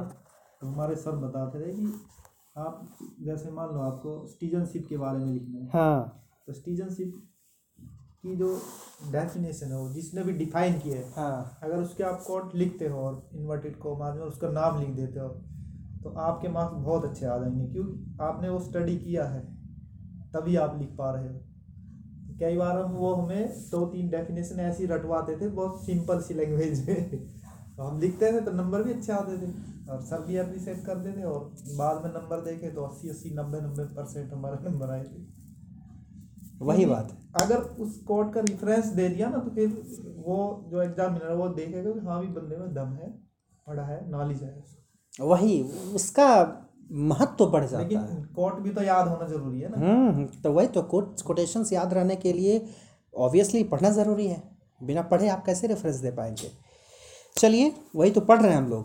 वही तो। तो वही कह रहा है कि एक एक्सटेंडेड नैरेटिव के रूप में नॉवेल अलग है। किससे? शॉर्ट स्टोरी से और नॉवेलिटी अब यहाँ पर थोड़ा सा सुधार कर लीजिएगा जो जिस तरह से एक नॉवेला के रूप में हम बोलते हैं बार बार यहाँ पर जो दो टर्म दिया हुआ है वो नॉवेलिटी है। नॉवेला वो आगे चल के बताएगा कि नॉवेला वर्ड है जिससे नॉवेल वर्ड आया था। सेकेंड पैराग्राफ में आपको मिलेगा देखने को वो। तो फ़िलहाल आपके पास तीन जॉनरा हो गया तीन जॉन हो गया। एक शॉर्ट स्टोरी एक नॉवेलिटी और एक novel. Its magnitude permits a greater variety of characters. हर चीज़ ग्रेटर होगा देखिए। क्या क्या चीज़ें देख देखते हैं जो सब में रहेगा। कैरेक्टर्स शॉर्ट स्टोरी में भी होते हैं नॉवेल में भी होते हैं नॉवेलिटी में भी होते हैं। अंतर बस इतना है नॉवेल में ज़्यादा होंगे। उनके नंबर ऑफ़ कैरेक्टर्स ज़्यादा होंगे। प्लॉट प्लॉट का कॉम्प्लिकेशन ज़्यादा होगा। और कुछ में तो केवल प्लॉट नहीं प्लॉट्स होते हैं। यानी एक प्लॉट के भीतर प्लॉट या एक साथ कई सारे प्लॉट चल रहे होते हैं। आप मूवी में भी देखते हैं। तो जैसे अगेन बाहुबली का एग्जांपल दें, समझेंगे कि प्लॉट कैसे काम करता है। आप एक तरफ़ देखते हैं मेन प्लॉट चल रहा है। मेन प्लॉट में बाहुबली कटप्पा जो विज़िट कर रहे हैं जाकर के देवसेना को अपना रहे हैं। दूसरा प्लॉट चलता है एंटागोनिस्ट का जो विलन है। है ना? क्या नाम बताया था आपने? भल्लाल देव। भल्लाल देव भल्ला। तो अब वो भल्ला उसके फादर जो बैठ करके इंट्रिके इंट्रिक कर रहे हैं एक इंट्रिकेट कर रहे हैं कॉन्स्पिरेसी षड्यंत्र। दैट इज़ अनदर प्लॉट और वो प्लॉट डिस्टर्ब करेगा मेन प्लॉट को। तो क्योंकि आप जब भल्लाल देव की बात देखते हैं उसके जगह का जो एक दिखा रहा है आपको मूवी में सीन दिखा रहा है वो एक अलग सीन है। और यहाँ एक अलग सीन है। तो वो एक अलग प्लॉट चल रहा है एक अलग प्लॉट चल रहा है। क्या कई प्लॉट चलते हैं? हाँ तो एक साथ हाँ एक साथ। तो मूवीज़ में भी कई प्लॉट चलते हैं तो मूवीज़ में तो ज़्यादातर ये एग्जांपल दे सकते हैं कि अगर कहीं शादी हो रही है तो लड़के वाले अलग तैयारी कर रहे हैं लड़की वाले बिल्कुल बिल्कुल बिल्कुल बस यही है। और मेन प्लॉट क्या है? शादी का होना तो दो प्लॉट अलग अलग चल रहे हैं। और उसी में तीसरे प्लॉट की तैयारी कौन करते हैं? बगल वाले। मिठाई एक ही खिलाएगा उड़ानी है मिठाई। गाँव घर में तो इस बात की भी चिंता रहती है। एक आदमी को स्पेशली उसके लिए लगाया जाता है कि देख भाई उसके घर वाले इस मामले में बड़े तेज हैं वो सब आएँगे तो ध्यान देना। हम्म, कल यही सीन था सेम हाँ ये होता है सर। चाचा की लड़की की शादी थी। हाँ। और मतलब पढ़ नहीं पाया मैं एक्चुअल हाँ। वहाँ से बारह एक बजे फ्री हुए थे। लेकिन मैंने भागते भागते बुक खरीदी और इसका जो टॉम जॉन्स की जो नावल है वो टॉम जॉन्स नावल उसको थोड़ा सा ब्रीफिंग किया। बहुत बढ़िया किया। क्योंकि अब मैं ढीला नहीं छोड़ूँगा जब भी टाइम मिलेगा पढ़ूँ पढ़ने में लगा बहुत बहुत सही है सर। तो हम्म, ये तो हो गया। ग्रेटर कॉम्प्लिकेशन ऑफ़ प्लॉट और plots ampler development of milieu milieu बड़ा अच्छा वर्ड है सर मिल्यू इन्वायरमेंट से होता है। अच्छा है ना? एम्पलर डेवलपमेंट ऑफ़ मिल्यू मतलब कई अलग अलग माहौल मिलेंगे आपको। नॉवल है तो ऑब्वियस है कि ज़्यादा मतलब माहौल हाँ environment correct pronunciation is environment environment भी बोलते हैं हम लोग है ना? हाँ तो मिले अलग अलग मिलेगा क्योंकि प्लॉट अलग अलग है तो माहौल अलग रहेगा, अलग अलग मूड रहेगा। And more sustained exploration of character and motives than do the shorter more concentrated modes even character की जो पर्सनैलिटी है, उसको ज़्यादा एक्सप्लोर करने का मौका मिलेगा। और उसके मोटिव्स मोटिव्स का मतलब वो क्या कर रहा है, उसके पीछे उसका उद्देश्य क्या है, उसको जानने का एक बेहतर मौका मिलेगा। नॉर्मली क्योंकि आप नावल में कैरेक्टर के साथ ज़्यादा टाइम स्पेंड करते हैं तो ऑब्वियस है। जब ज़्यादा टाइम स्पेंड किसी के भी साथ करेंगे आप तो आप उसके बारे में ज़्यादा से ज़्यादा जानेंगे, आप उसकी पर्सनालिटी के छोटे छोटे पहलू से अवगत हो जाएँगे। आप किसी एक शॉर्ट स्टोरी में एक पर्टिकुलर कोई कैरेक्टर पढ़ते हैं तो उसके कुछ पर्सनालिटी के कुछ सर्टेन एस्पेक्ट से ही आप फेमिलियर हो पाते हैं। क्योंकि ज़्यादा आपको जानने को मिलेगा ही नहीं। ठीक है? सिंपल सी बात है आप इसको कैसे समझेंगे? आप शॉर्ट स्टोरी और नॉवेल को। आप एक दुकानदार से सामान लेते हैं रोज़। लेकिन आप उसके साथ समय कितना बिताते हैं? आप जाते हैं पाँच मिनट दस मिनट का समय देते हैं उतने में आप बस ये देखते हैं कि वो एक दुकानदार के रूप में कितना सफल है? लोगों से कैसे बात कर रहा है? मुस्कुरा के बात कर रहा है? हालचाल पूछ ले रहा है? पैसे भी कमा रहा है। हाँ पैसे भी कमा रहा है। तमाम चीज़ें आप ऑब्ज़र्व करते हैं लेकिन उसको केवल एक दुकानदार के रूप में आपने देखा है। तो आप उसकी पर्सनैलिटी पूरी तरह से इवेल्युएट नहीं कर सकते। आपके साथ कोई बंदा रह रहा है कोई आपका दोस्त ही है कोई आपका रूममेट ही है या आपके घर का ही कोई बंदा है हम्म, आप उसके हर छोटी मोटी चीज़ों से अवगत हैं। कब वो कैसे रिएक्ट करता है क्या करता है? तो वो नॉवल वाला प्लॉट चल रहा है वो नॉवल है वो शॉर्ट स्टोरी है। तो शॉर्ट स्टोरी में सर्टेन एस्पेक्ट से ही आप अवगत हो पाते हैं। अब वो दुकानदार एक पिता के रूप में कैसा है एक पति के रूप में कैसा है आपको क्या पता? आप उसकी पर्सनैलिटी के केवल एक एस्पेक्ट को आप देखें। अगर हम उसकी पूरे पूरा नहीं पूरा नहीं या ज़्यादा पूरा तो हमेशा नहीं हो पाता हम्म, अ, कि आप पूरी चीज़ जान जान ही जाए पूरा तो हम खुद को नहीं जानते। Every man is an island in himself हर बंदा अपने आप में एक आईलैंड है। आईलैंड क्या होता है गुरु जी आईलैंड की खासियत होती है, उसका वन बाई टेंथ ऊपर होता है नाइन बाई टेंथ नीचे होता है। यानी ऊपर जो दिख रहा है, वो दस दस का केवल एक हिस्सा है। बाकी नौ हिस्सा पानी के भीतर डूबा हुआ है नो बडी नोज़ हमारा जो अनकॉन्शियस है, वो नाइन बाई टेन होता है। और हमारा जो कॉन्शियस है, वो वन बाई टेन है। हम आपको जो जान रहे हैं, आप हमको जो जान रहे हैं वो केवल कॉन्शियस के लेवल पर ही जानते हैं अनकॉन्शियस कहाँ जानते हैं? खुद को नहीं जानते। As a narrative written in prose the novel is distinguished from the long narrative in verse of Geoffrey Chaucer Edmund Spenser and John Milton which beginning with that in century the novel has increasingly planted देखिए जो बातें मैंने पहले आपको बताई हैं वो सारी बातें यहाँ पर हैं बस स्टैंडर्ड इंग्लिश में हैं और एक एक सही पैटर्न में है। मैं जब बात कर रहा था शॉर्ट स्टोरी और अ, बाकी नॉवलिटी से अलग मैंने बताया था कि कहानियाँ एपिक में भी हैं कहानियाँ बैलड में भी हैं। ये जो बात कर रहा है कह रहा है कि वर्स में भी कुछ चीज़ें लिखी गई हैं जिसमें आपको कहानियाँ मिलेंगी लेकिन वो नॉवेल नहीं है। अगेन वही कि गाय गाय क्या है? तो गाय बकरी नहीं है, गाय घोड़ा नहीं है। तो पहले बकरी वाला एग्ज़ाम्पल दे दिया कि नॉवेल जो है वो नॉवेलिटी नहीं है नॉवेल जो है वो शॉर्ट स्टोरी नहीं है। अब कह रहा है कि नॉवेल जो है वो नरेटिव पोएम भी नहीं है, जो चौसर लिखा करते थे। चौसर ने क्या लिखा? कैंटरबरी टेल्स कैंटरबरी टेल्स में दोनों तरह की चीज़ें हैं। कुछ चीज़ें प्रोज में भी हैं और कुछ चीज़ें पोएम में भी हैं। प्रोलॉग अगर पढ़ेंगे, जिससे क्वेश्चन बहुत ज़्यादा आता है prologue to Canterbury Tales Geoffrey Chaucer जिसको morning star of English poetry कहा जाता है, या इंग्लिश पोइट्री का फादर कहा जाता है। हालाँकि मैं बार बार जब ये फादर वाला एग्जांपल देता हूँ आपको, ये भी याद रखिए कि लिटरेचर में किसी एक को फादर कहना सही नहीं होता, लेकिन ट्रेंड बन गया है तो हम एक इन्फॉर्मेशन के बतौर उसको याद कर लें। लेकिन हम ये मान करके चलें कि वहाँ पर कोई बच्चा पैदा नहीं करना है, वहाँ पर कोई ट्रेंड चलाना है तो ट्रेंड कभी एक आदमी से नहीं चलता है। तो किसी एक आदमी को फादर कहना गलत होता है लिटरेचर में। लेकिन जो कंसिडर किया जाता है वो जानिए। तो कंसिडर यही किया जाता है कि अगर इंग्लिश पोइट्री का फादर पूछ ले या इंग्लिश लिटरेचर का इवन फादर पूछा जाता है तो नाम आता है जॉफ्रे चौसर का जिसका प्रोलॉग टू कैंटरप्रेटल्स बहुत फ़ेमस है। चाहे नेट हो चाहे कोई कॉम्पिटेटिव एग्ज़ाम हो चौसर से क्वेश्चन आता ही आता है। ठीक है? आ, ये वो बंदे थे चौसर ये कौन सी एज में मतलब जो आ, ये पैदा हुए थे थर्टीन फोर्टी में और मरे थे फोर्टीन हंड्रेड में।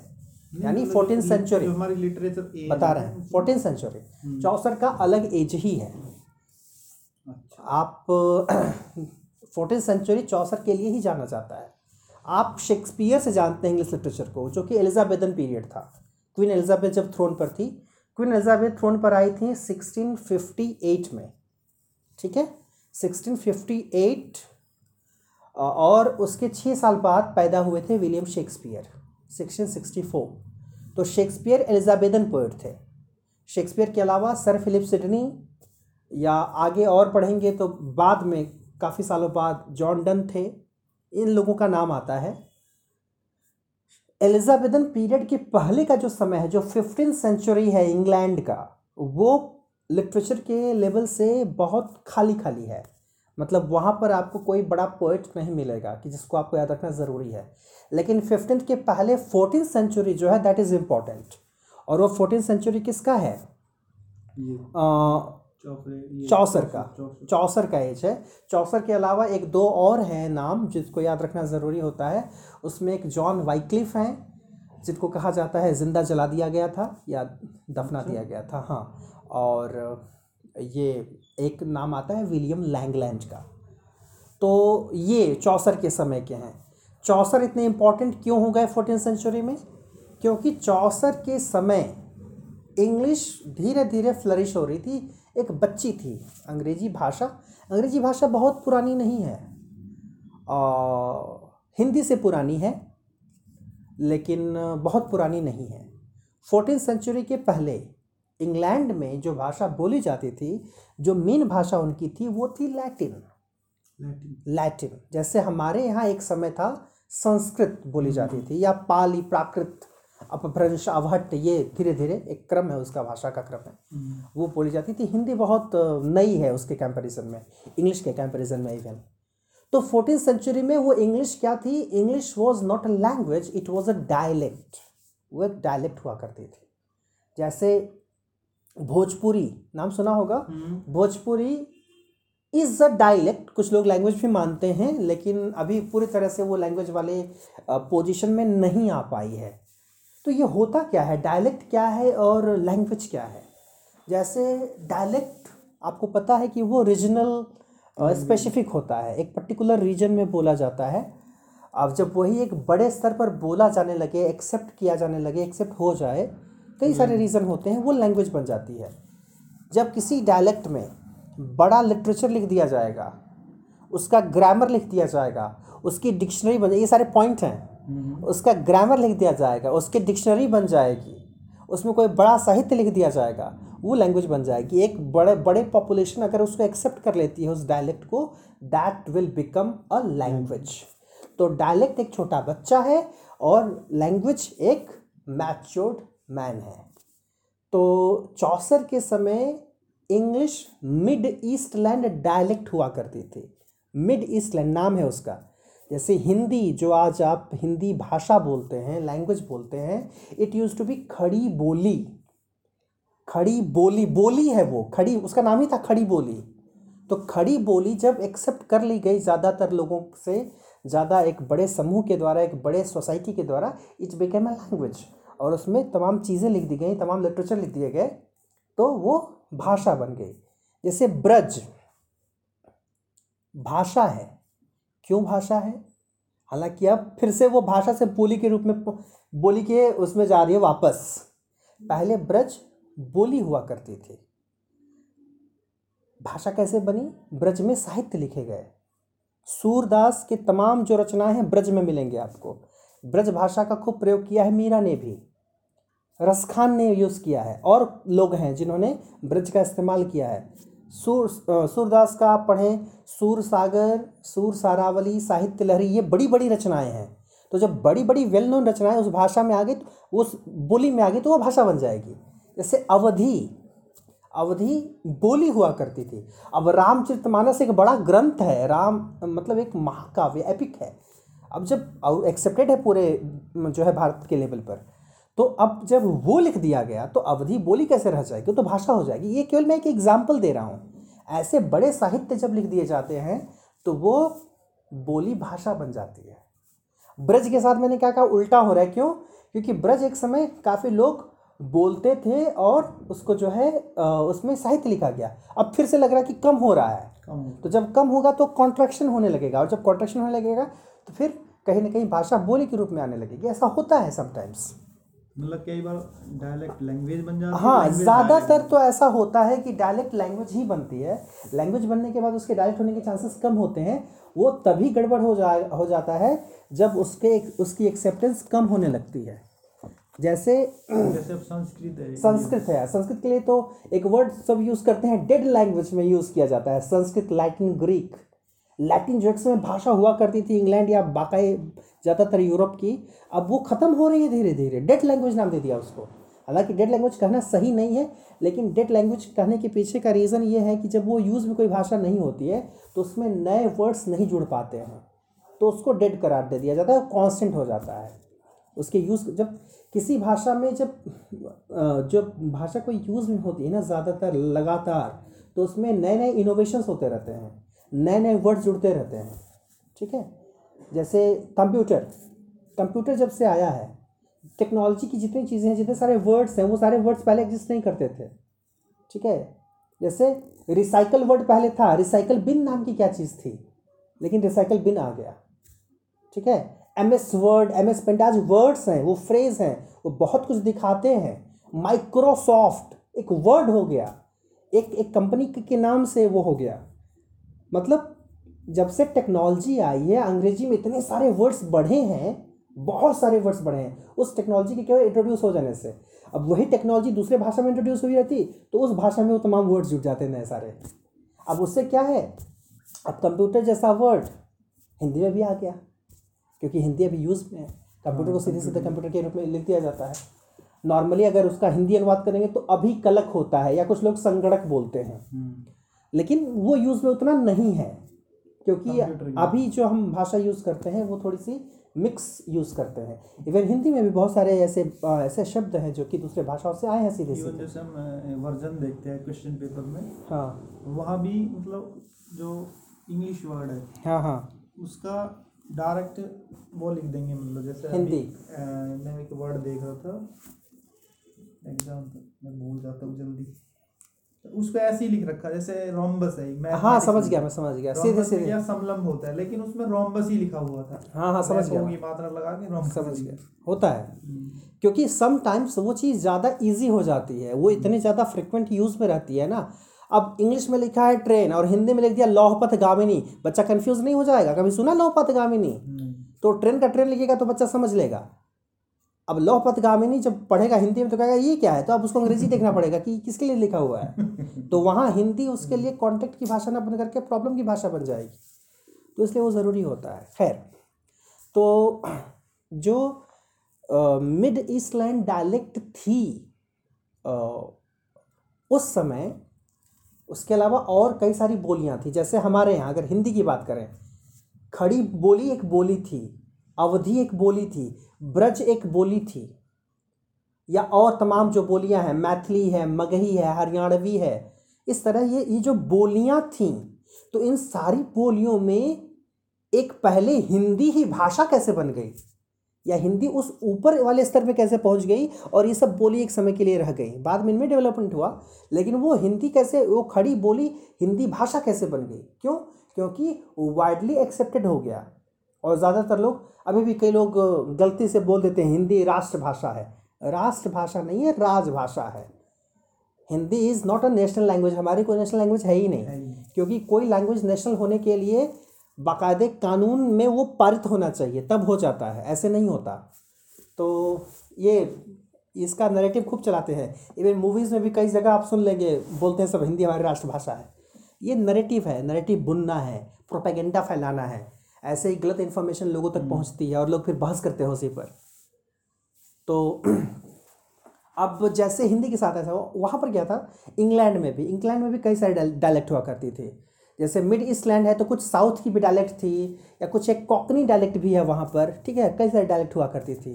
या जैसे स्कॉटलैंड में स्कॉटिश बोला जाता है, आयरलैंड में आयरिश बोला जाता है तो ये सब एक तरह से वो खैर लैंग्वेजेस थी उस समय, और बाकी जो डायलेक्ट्स थी, इन सारी डायलेक्ट्स में ये मिड ईस्ट लैंड इंग्लिश कैसे बन गया, वो एक लैंग्वेज कैसे बन गया that is interesting to know और उसका ये है कि मिड ईस्ट लैंड वाली डायलेक्ट बोलता कौन था? लंदन के लोग। लंदन जो कि राजधानी था, आज भी है। इंग्लैंड का। राजधानी के लोग क्या कर रहे हैं, इससे असर पड़ता है पूरे देश पर। तो लंदन के ज़्यादातर लोग, और स्पेशली लंदन में भी जो इलाका जहाँ पर कैम्ब्रिज और ऑक्सफर्ड है, यूनिवर्सिटीज़ का इलाका, यहाँ के लोग ज़्यादातर मिड ईस्ट लैंड डायलेक्ट का यूज़ करते थे। अब यूनिवर्सिटी में जो भाषा बोली जा रही है लंदन जैसे शहर के लोग जो भाषा बोल रहे हैं ऑब्वियस है, उसका डोमिनेंस ज़्यादा होगा। उसका असर ज़्यादा होगा, उसको लोग ज़्यादा अप्रिशिएट करेंगे, ज़्यादा फॉलो करेंगे। ठीक उसी तरह से कोई नया ट्रेंड लाना हो, मुंबई चले जाइए। फ़ैशन का ट्रेंड कोई अगर लाना हो। एक एक्टर या एक्ट्रेस फटा कपड़ा पहन करके मार्केट में आ जाए, हो सकता है वो ट्रेंड बन जाएगा। अजीब लगता है कभी कभी देख करके। आजकल जींस में ऐसे आते हैं जींस यहाँ फटा है, यहाँ फटा है, वो ट्रेंड है भाई, अरे बाप रे बाप, फ़ैशन है। तो ऐसे फ़ैशन जो है, कुछ पर्टिकुलर प्लेसेस वो फ़ैशन ला देते हैं, वो ट्रेंड ला देते हैं। तो वहाँ पर वो दो यूनिवर्सिटीज़ और लंदन के लोग ये इसको बोलते थे एंड दैट इज़ वाई इसको प्रोमिनेंस मिल गया, इसको ज़्यादा वैल्यू मिल गई। और फिर वो वैल्यू और बढ़ गई जब इटालियन और फ्रेंच के अलावा एक और डायलेक्ट यूज़ कर लिया चौसर ने अपनी राइटिंग में and that was mid east land लिख दिया बाकायदे कैंटरबरी टेल्स एक बड़ा वर्क हो गया जो कि वेल नोन वर्क है और भी लिखा है उन्होंने चौसर ने लेकिन ये जो एक वर्क है तो अब इससे क्या है? समय के साथ एक प्रोमिनेंस मिल गया अंग्रेज़ी को एक वैल्यू मिल गई। तो जब एक वैल्यू मिल गई तो फिर वो भाषा में और आज आप देख रहे हैं आप देख रहे हैं मैंने जो जो बातें कही हैं मैंने कहा ग्रामर मैंने कहा डिक्शनरी मैंने कहा लिटरेचर आप देखिए। इंटरनेशनल लैंग्वेज आज के टाइम आज भरा पड़ा है। Oxford dictionary Cambridge dictionary India में भारगवास देख लीजिए या अमेरिका में मेरी वेबसाइट देख लीजिए और भी कई सारे हैं। तो डिक्शनरीज लिटरेचर पूछना ही नहीं है भर भर के है। ठीक है? और भाषा के साथ ये होता है, भाषा पावर के साथ आती है। जो पावरफुल है, भाषा उसकी सुप्रीम है। भाषा उसकी गुलाम कह लीजिए, वो अपने हिसाब से भाषा को मैनिपुलेट कर सकता है। अपने हिसाब से वो भाषा में नए वर्ड्स इंट्रोड्यूस कर सकता है। एक सही और सटीक एग्ज़ाम्पल है दिव्यांग। हम और आप अगर दिव्यांग बोलते तो दुनिया एक्सेप्ट करे ना करे घर वाले नहीं करती। ये क्या होता है? दिव्यांग क्या होता है? आज पूरा भारत बोलता है दिव्यांग। कैसे भाई? प्रधानमंत्री ने कह दिया। हम्म। वो प्रधानमंत्री वो एक इंसान नहीं है वो एक डेजिग्नेशन है। प्रधानमंत्री ने कह दिया कि विकलांग शब्द हैकनीड हो गया है घिसा पिटा हो गया है, गाली की तरह लगता है। विकलांग न कहें, दिव्यांग कहें। दिव्यांग इज़ यूनिवर्सली एक्सेप्टेड नाउ और अब आप अपनी राइटिंग में अगर विकलांग लिखते हैं तो उसको गलत कह दिया जाएगा कि ये क्यों लिख रहे हैं आप? गलत लिख रहे हैं, मत लिखिए। ये गलत भाषा आप इस्तेमाल कर रहे हैं। आप दिव्यांग लिखिए। डिसेबल्ड अंग्रेज़ी में। उसके लिए हुआ कि नाना they are not disabled they are specially abled बात तो वही है। भाषा का मैनिपुलेशन है। कैसे लैंग्वेज को मैनिपुलेट कर रहे हैं। तो वो लैंग्वेज का मैनिपुलेशन या लैंग्वेज का एस्टेब्लिशमेंट पॉलिटिक्स डिसाइड करती है। आप देखिए कि लैंग्वेज को पॉलिटिक्स कैसे डिसाइड कर रही है। सेंटर कैसे डिसाइड कर रहा है। समझ रहे हैं बात को? जैसे हमारे यहाँ का सेंटर की अगर बात करें, जैसे क्या होता है कि जो लेजिस्लेटिव असेंबलीज के चुनाव होते हैं जो विधानसभा के चुनाव होते हैं पूरे भारत में अट्ठाईस उनतीस राज्य हैं और कितने जो है सात आठ आठ जो है वो हैं। यूनियन टेरेटरीज़ हैं यूटीज़ हैं। लेकिन जितनी भी गवर्नमेंट्स हैं सबका फोकस बहुत ज़्यादा यूपी पर क्यों रहता है? क्योंकि वो एक बड़ा राज्य है और पूरे भारत में सबसे ज़्यादा एम वहीं से आते हैं। तो फोकस तो करेंगे वहाँ पर। क्योंकि UP can be a decisive factor a deciding factor of central government यानी अगर स्टेट गवर्नमेंट पर एक पकड़ बन गई बन गई तो एक उम्मीद कर सकते हैं कि हम सेंट्रल में भी बाजी मारते जाएँगे। तो ये है पावर को समझना कि कैसे एक पावर दूसरा दूसरा रास्ता खोलता है, दूसरी चीज़ के लिए डिसाइडिंग फैक्टर बनता है। लैंग्वेज के साथ भी वही है। तो अभी समझ में आया कि चौसर क्यों इम्पोर्टेंट है? तो चौसर के राइटिंग से अलग चौसर की राइटिंग से अलग नरेटिव ऑब्वियसली नॉवेल है। उसके अलावा एक और नाम आया Edmund Spenser Edmund Edmund Spenser Faerie Queene के लिए जाने जाते हैं। फेयरी क्वीन एक एपिक माना जाता है जो कि क्वीन एलिजाबेथ के लिए लिखा गया था। उसके अलावा और किससे अलग हैं? जॉन मिल्टन से अलग हैं। अगेन कल भी मैंने एग्ज़ाम्पल दिया था कि इंग्लिश में जब भी एपिक की बात करेंगे तो पहला नाम आता है पैराडाइज लॉस्ट का। Paradise Lost is the epic written by John Milton Paradise Lost में भी लैटिन की खूब फ्रेजेस मिलेंगे आपको। पैराडाइज लॉस्ट भी एक ऐसा टेक्स्ट है जिसको आप एक बार पढ़ करके पूरा समझ नहीं पाएँगे। काफ़ी कॉम्प्लिकेटेड है। ग्रैंड स्टाइल में लिखा हुआ। ग्रैंड डिक्शन में लिखा हुआ। अभी जैसे वर्ड मैं यूज़ कर रहा हूँ, ये सारे वर्ड टेक्निकल वर्ड्स हैं, जो यूज़ किए जाते हैं उनकी राइटिंग को डिफाइन करने के लिए। किसके? मिल्टन के। तो वही कह रहा है कि नॉवेल इनके जो ये जो वर्क लिखे हैं इनसे भी अलग होता है। अभी देख रहे हैं ना आप कि नॉवेल को एग्जैक्टली exactly क्या बस एक लाइन में ऊपर लिख दिया एक्सटेंडेड फॉर्म ऑफ़ फिक्शन और इसमें लिख दिया कि रिटर्न इन प्रोज बस यही लिखा ना बाकी सारी बातें क्या कर रहा है? क्या वो नहीं है? कैसे वो अलग है? फिर क्या बोल रहा है? अ, और बोल रहा है, साथ में क्या लिखा है कि long narratives in verse with the eighteen century अगर बात करें नॉवेल के ओरिजिन के इंग्लैंड में स्पेशली तो एटीन सेंचुरी में एक्चुअली वह फ्लरिश करना शुरू किया था अठारहवीं शताब्दी में। अब एटीन सेंचुरी की अगर बात करेंगे तो ऑब्वियसली सेवनटीन हंड्रेड वन से लेकर के एटीन हंड्रेड के बीच का जो समय है। अब देखिए, अब आते हैं मेन मुद्दे पर। करा within these limits the novel include such diverse work और वो एटीन सेंचुरी की बात कर रहा है कि उस समय जो चीज़ें लिखी गईं जो वर्क्स लिखे गए उनमें किसका नाम याद रखना है आपको?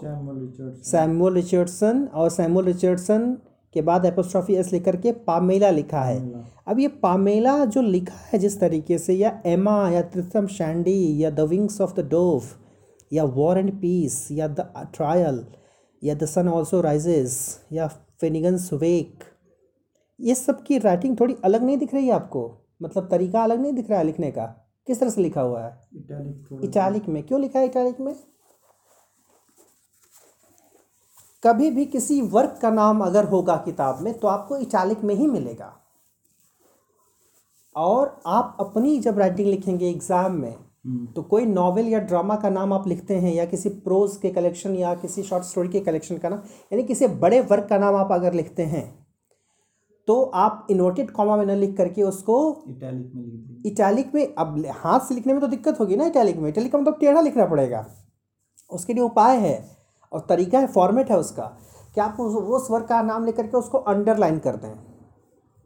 ठीक है? अब जैसे देखिए अगर अ, आपको शेक्सपियर का एक ड्रामा का नाम बताइए। शेक्सपियर का? रोमियो एंड जूलियट ले लो और हेमलेट का नाम सुना होगा? हो हाँ। या मैकबेथ का नाम सुना होगा? तो मैकबेथ या हैमलेट जो है अब देखिए मैकबेथ मैं लिख रहा हूँ। एक मैकबेथ मैंने ऐसे लिखा और एक मैकबेथ मैंने ऐसे लिखा। या केवल सिंपली मैकबेथ लिख दिया।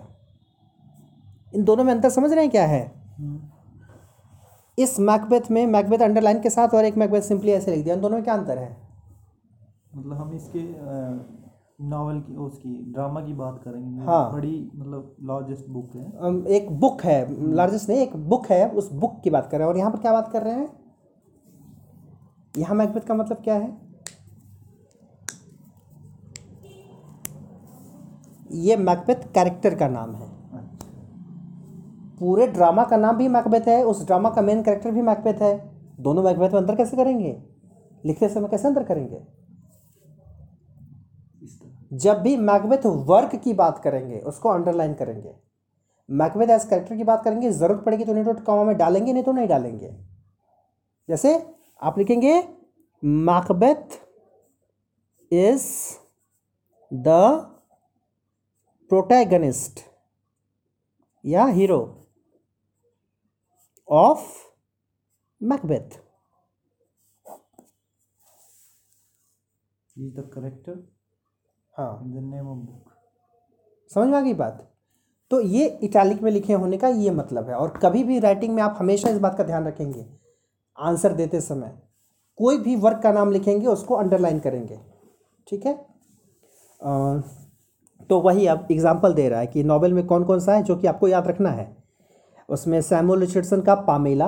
पामेला इसका सब टाइटल है द वर्चू रिवॉर्डेड एक लड़की की कहानी है कि कैसे वो नौकरानी रहती है पामेला और उसको हैरस करना चाहता है सिड्यूस करना चाहता है मालिक का बेटा या मालिक जो भी है और फर्दर वो आ, उस समय उससे हैरस नहीं होती है सिड्यूस नहीं होती अपनी वर्चू बचा लेती है और फिर ऐसी सिचुएशन क्रिएट होती है कि वो चाहता है कि वो उसकी हो जाए तो उसको शादी करनी पड़ती है। तो अगर वो सिड्यूस हो गई होती अगर वो हैरस हो गई होती तो केवल सेक्सुअल रिलेशन बना करके उसको छोड़ देता वो लेकिन उसको पाने के लिए उसको शादी करनी पड़ी तो जिस घर में वो नौकरानी थी उसी घर की अब वो मालकिन बन गई। पामेला। हाँ तो पामेला इसीलिए उसका नाम है द वर्चू रिवॉर्डेड उसका सब टाइटल है।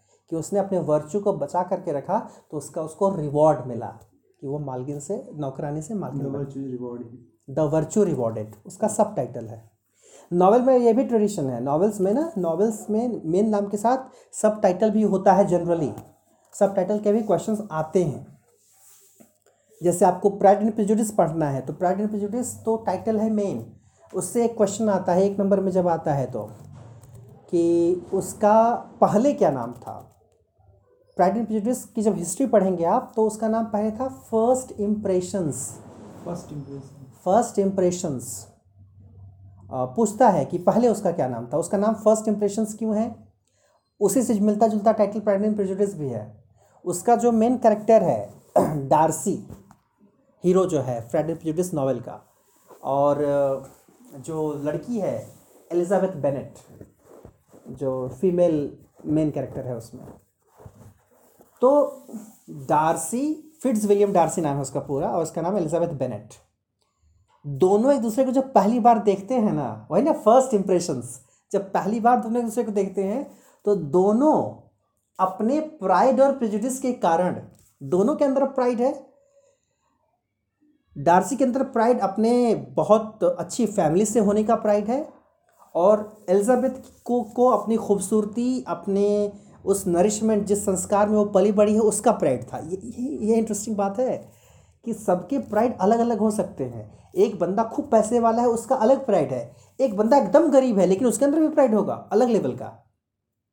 उसके अपने संस्कारों का प्राइड हो सकता है। तो वही है वहाँ पर कि दोनों के अंदर प्राइड रहता है और इसीलिए दोनों प्रेजुडिस्ड भी रहते हैं। कई बार ऐसा होता है कि जब हम किसी चीज़ के बारे में पूर्वाग्रह से ग्रस्त होते हैं तो हम गलत ही सोचते हैं।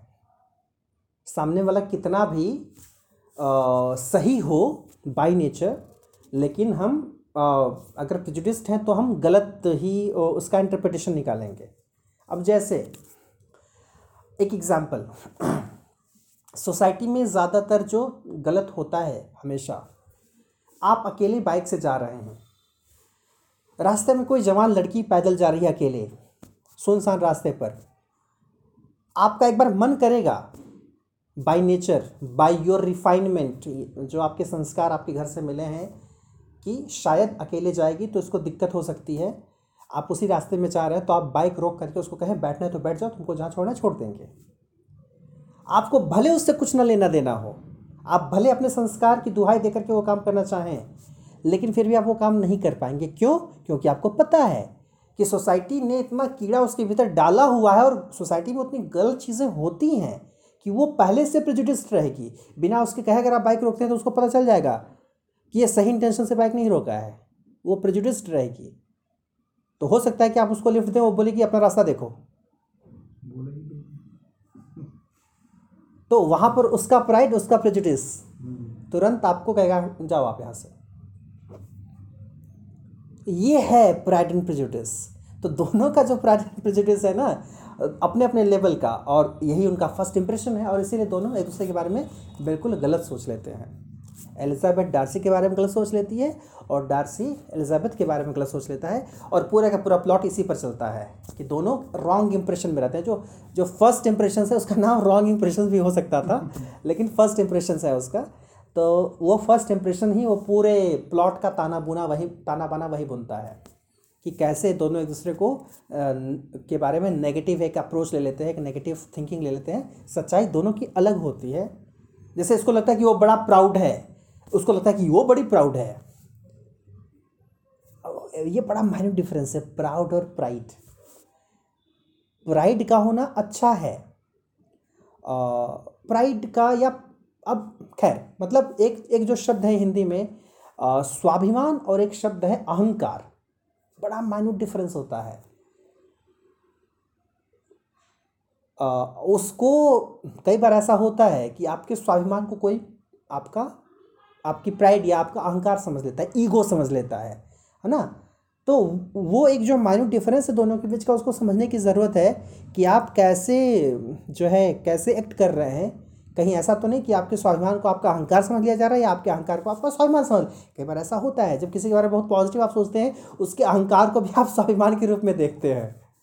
और जब किसी के बारे में आप गलत सोचते हैं तो उसका स्वाभिमान को भी आप एक ईगो के रूप में देखते हैं। तो वो पूरा नॉवेल उसी पर है। तो मैं ये बता रहा था कि नॉवेल में ट्रेडिशन रहा है सब प्लॉट का या अलग अलग नामों का। तो खैर पामेला ये तो हो गया सैमुअल जेडसन का। उसके अलावा लॉरेंस स्ट्रीन का त्रिस्त्रम शैंडी ये भी बड़ा फ़ेमस नॉवेल है। हाँ, ऑस्टिन का एमा देखिए ये एमा यहाँ पर नाम दिया। प्राइड एंड का नाम नहीं दिया एमा का नाम दिया। एमा एक एपोनिमस नॉवेल है। एपोनिमस नॉवेल क्या होता है? वो नॉवेल जिसका नाम उसके टाइटल के नाम के आधार पर उसका जो टाइटल है उसके मेन कैरेक्टर के नाम के आधार पर हो।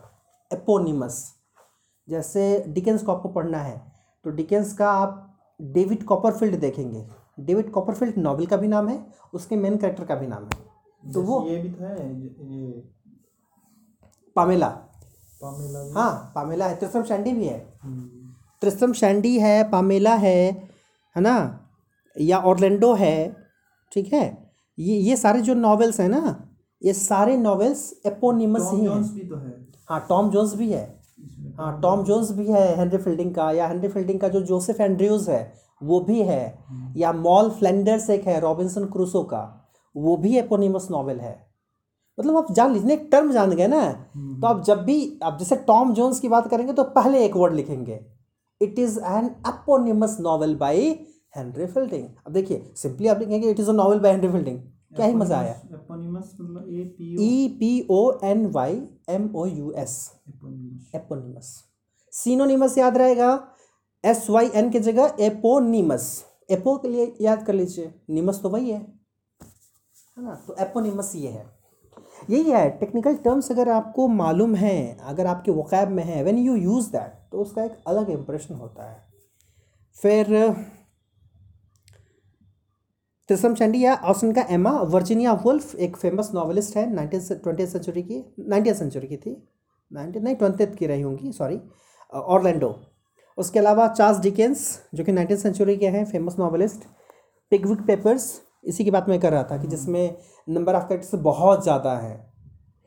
या हेनरी जेम्स का the wings of the dove या Leo Tolstoy war and peace one of the novel of one of the greatest lengths दुनिया में कह लें कि बहुत बड़े लेंथ का अगर कोई नावल है उन कुछ नॉवेल्स में से एक है वॉर एंड पीस काफ़ी मोटा है। Number of pages I think one thousand से ज़्यादा है उसमें। इसको पढ़ेंगे कैसे यार इतने वैसे ही पढ़ेंगे जैसे सब पढ़ते हैं। सब कैसे पढ़ लेते हैं? तो War and Peace Leo Tolstoy का रशियन नॉवेलिस्ट बहुत फ़ेमस अच्छे अच्छे एग्ज़ाम में पूछता है। उसके बाद एक और नॉवेल लिखा उन्होंने जो कि वो भी काफ़ी बड़े लेंथ का है अन्ना कैरनीना। अन्ना? कैरनीना लियो टॉल्स्टॉय का ही है। तो ये दो नॉवेल की लेंथ बहुत बड़ी है काफ़ी बड़े नॉवेल्स हैं। मतलब मैं जानना चाहता हूँ इतने बड़े नॉवेल्स को कैसे बंदा पढ़ेगा? कहाँ से टाइम निकालेगा? मतलब शॉर्ट शॉर्ट में पढ़ेगा? ना ना ना सर शॉर्ट में पढ़ने का कुछ मज़ा नहीं है। समय दीजिए उसको क्या दिक्कत है? ज़रूरी है एक दो दिन में पढ़ने के। महीना भर पढ़िए पढ़िए।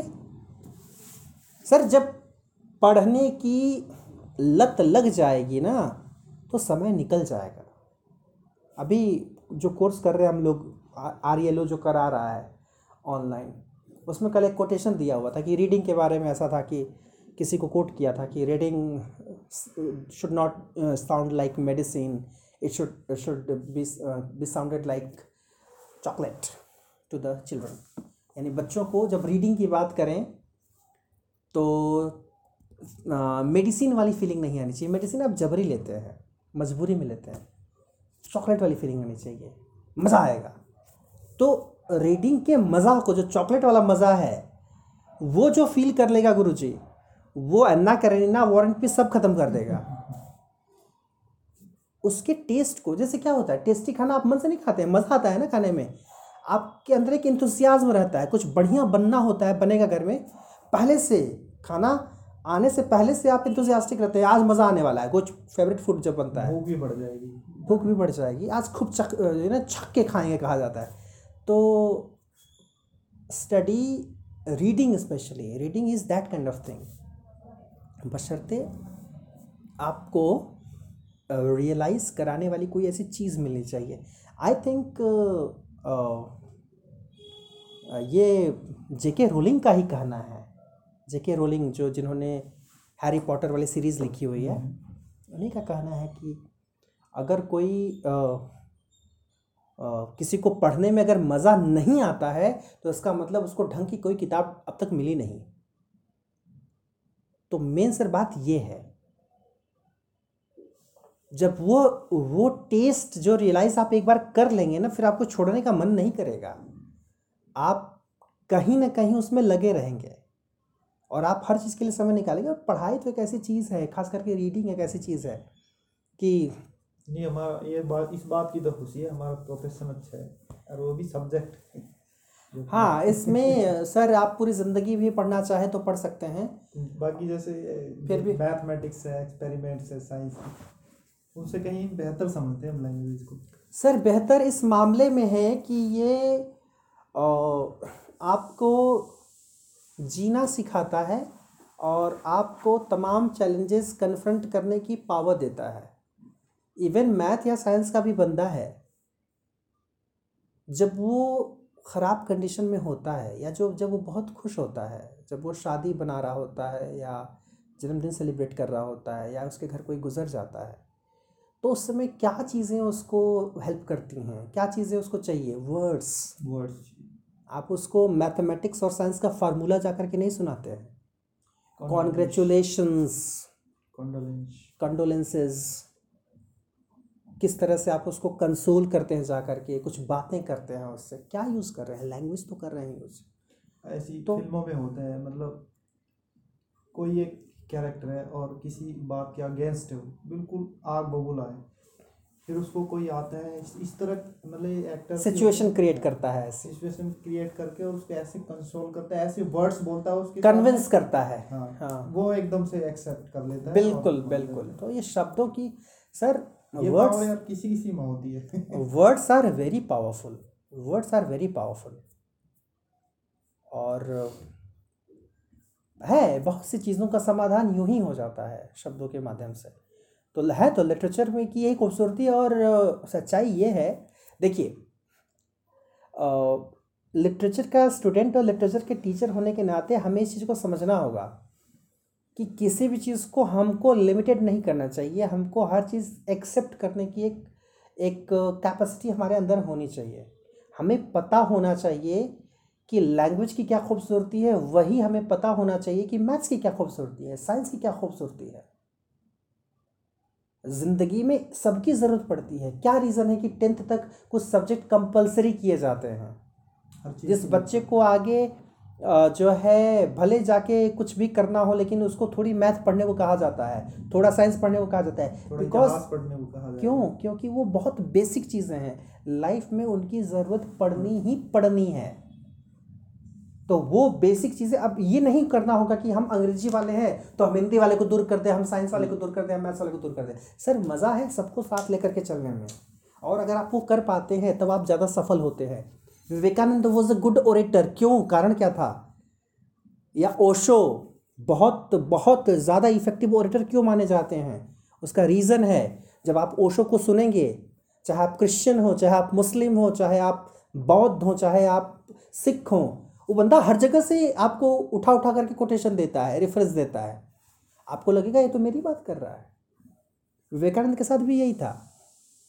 विवेकानंद अमेरिका में जा कर के अमेरिकन को तो शिकागो का जो धर्म सम्मेलन था, उसके अलावा भी बहुत महीने बिताए थे उन्होंने अमेरिका में। क्या बातें करते थे? आप एक अमेरिकन को जो बचपन से केवल क्रिश्चियनिटी के बारे में जानता है बाइबल के बारे में जानता है जा कर के गीता का कोटेशन सुनाएगा, उसको समझ में आएगा? आप उसको बताएँगे, गीता का कोटेशन के साथ बाइबल का रेफरेंस जब देंगे, तब कहेगा कि बंदा काम की बात बोल रहा है। तब वो बंदा सुनेगा आपको, क्योंकि आप उसका रेफरेंस उसके हिसाब से दे रहे हैं। तो जो भी मैथ साइंस की भी चीज़ें हैं, जैसे हम लोग जब स्टूडेंट्स को पढ़ाते हैं, जो साइंस बैकग्राउंड का बंदा होता है, जब उसको पढ़ाते हैं तो उसको साइंस का रेफरेंस देते हैं।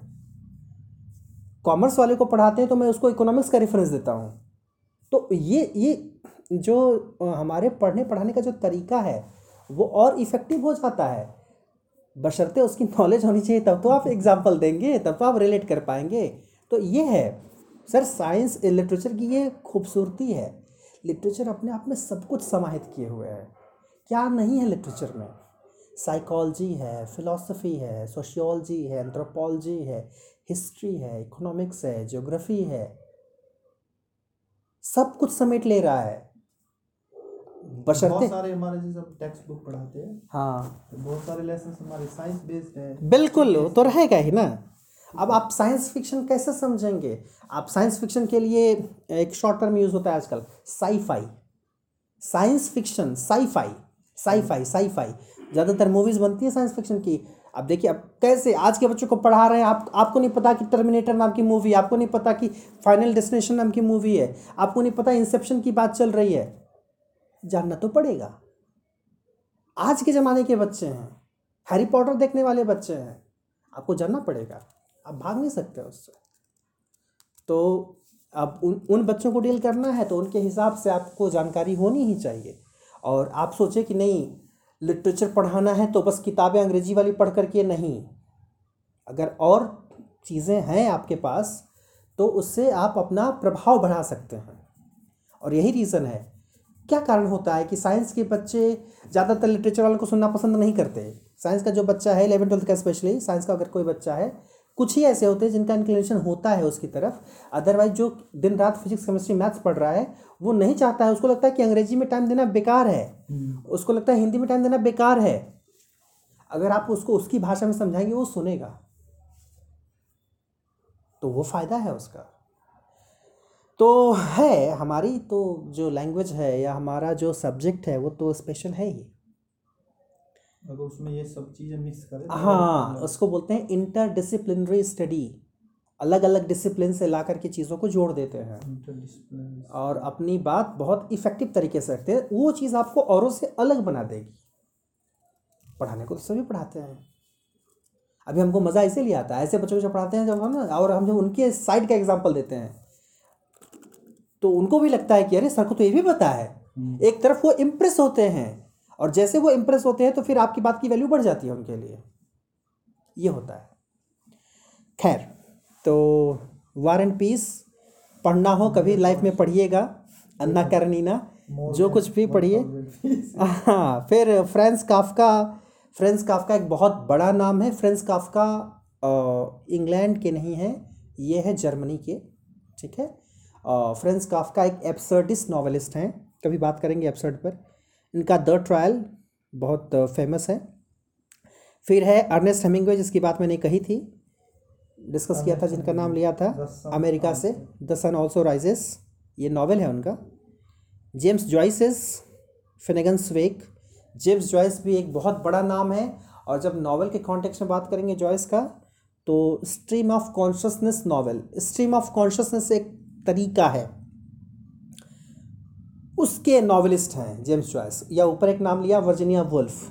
वर्जीनिया वुल्फ और जेम्स जॉयस, इनका जो नॉवेल लिखने का तरीका है, ये उसमें स्ट्रीम ऑफ़ कॉन्शियसनेस खूब मिलेगा। क्या है स्ट्रीम ऑफ़ कॉन्शियसनेस जनरली कोई नॉवेल पढ़ते हैं तो किसी करेक्टर के बाहर की दुनिया की बातें पढ़ते हैं। उसके बाहर की दुनिया में क्या चल रहा है? वो पढ़ते हैं, वो इंसिडेंट पढ़ते हैं।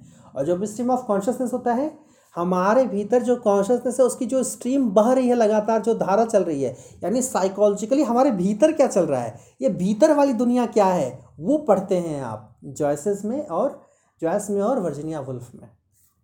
आ, उसके अलावा डोरिस लेसिंग ये एक वुमेन नॉवलिस्ट हैं आई थिंक ये ट्वेंटी सेंचुरी की हैं। इनको भी नोबेल प्राइज़ मिला हुआ है द गोल्डन नोटबुक और व्लादिमिर नोबोकोज का लोलिता, बहुत ही फ़ेमस नॉवेल है लोलिता। और अगेन व्लादिर, व्लादिमिर नोबोको, ये क्या है? रशियन है। तो यहाँ जो एग्ज़ाम्पल आपको दिया गया है, रशियन नावल का दिया गया जर्मन नॉवेल का दिया गया अमेरिकन का दिया गया और इंग्लैंड का दिया गया। ठीक है सर तो ये केवल एक पैराग्राफ रहा, समय बीता एक घंटा चालीस मिनट।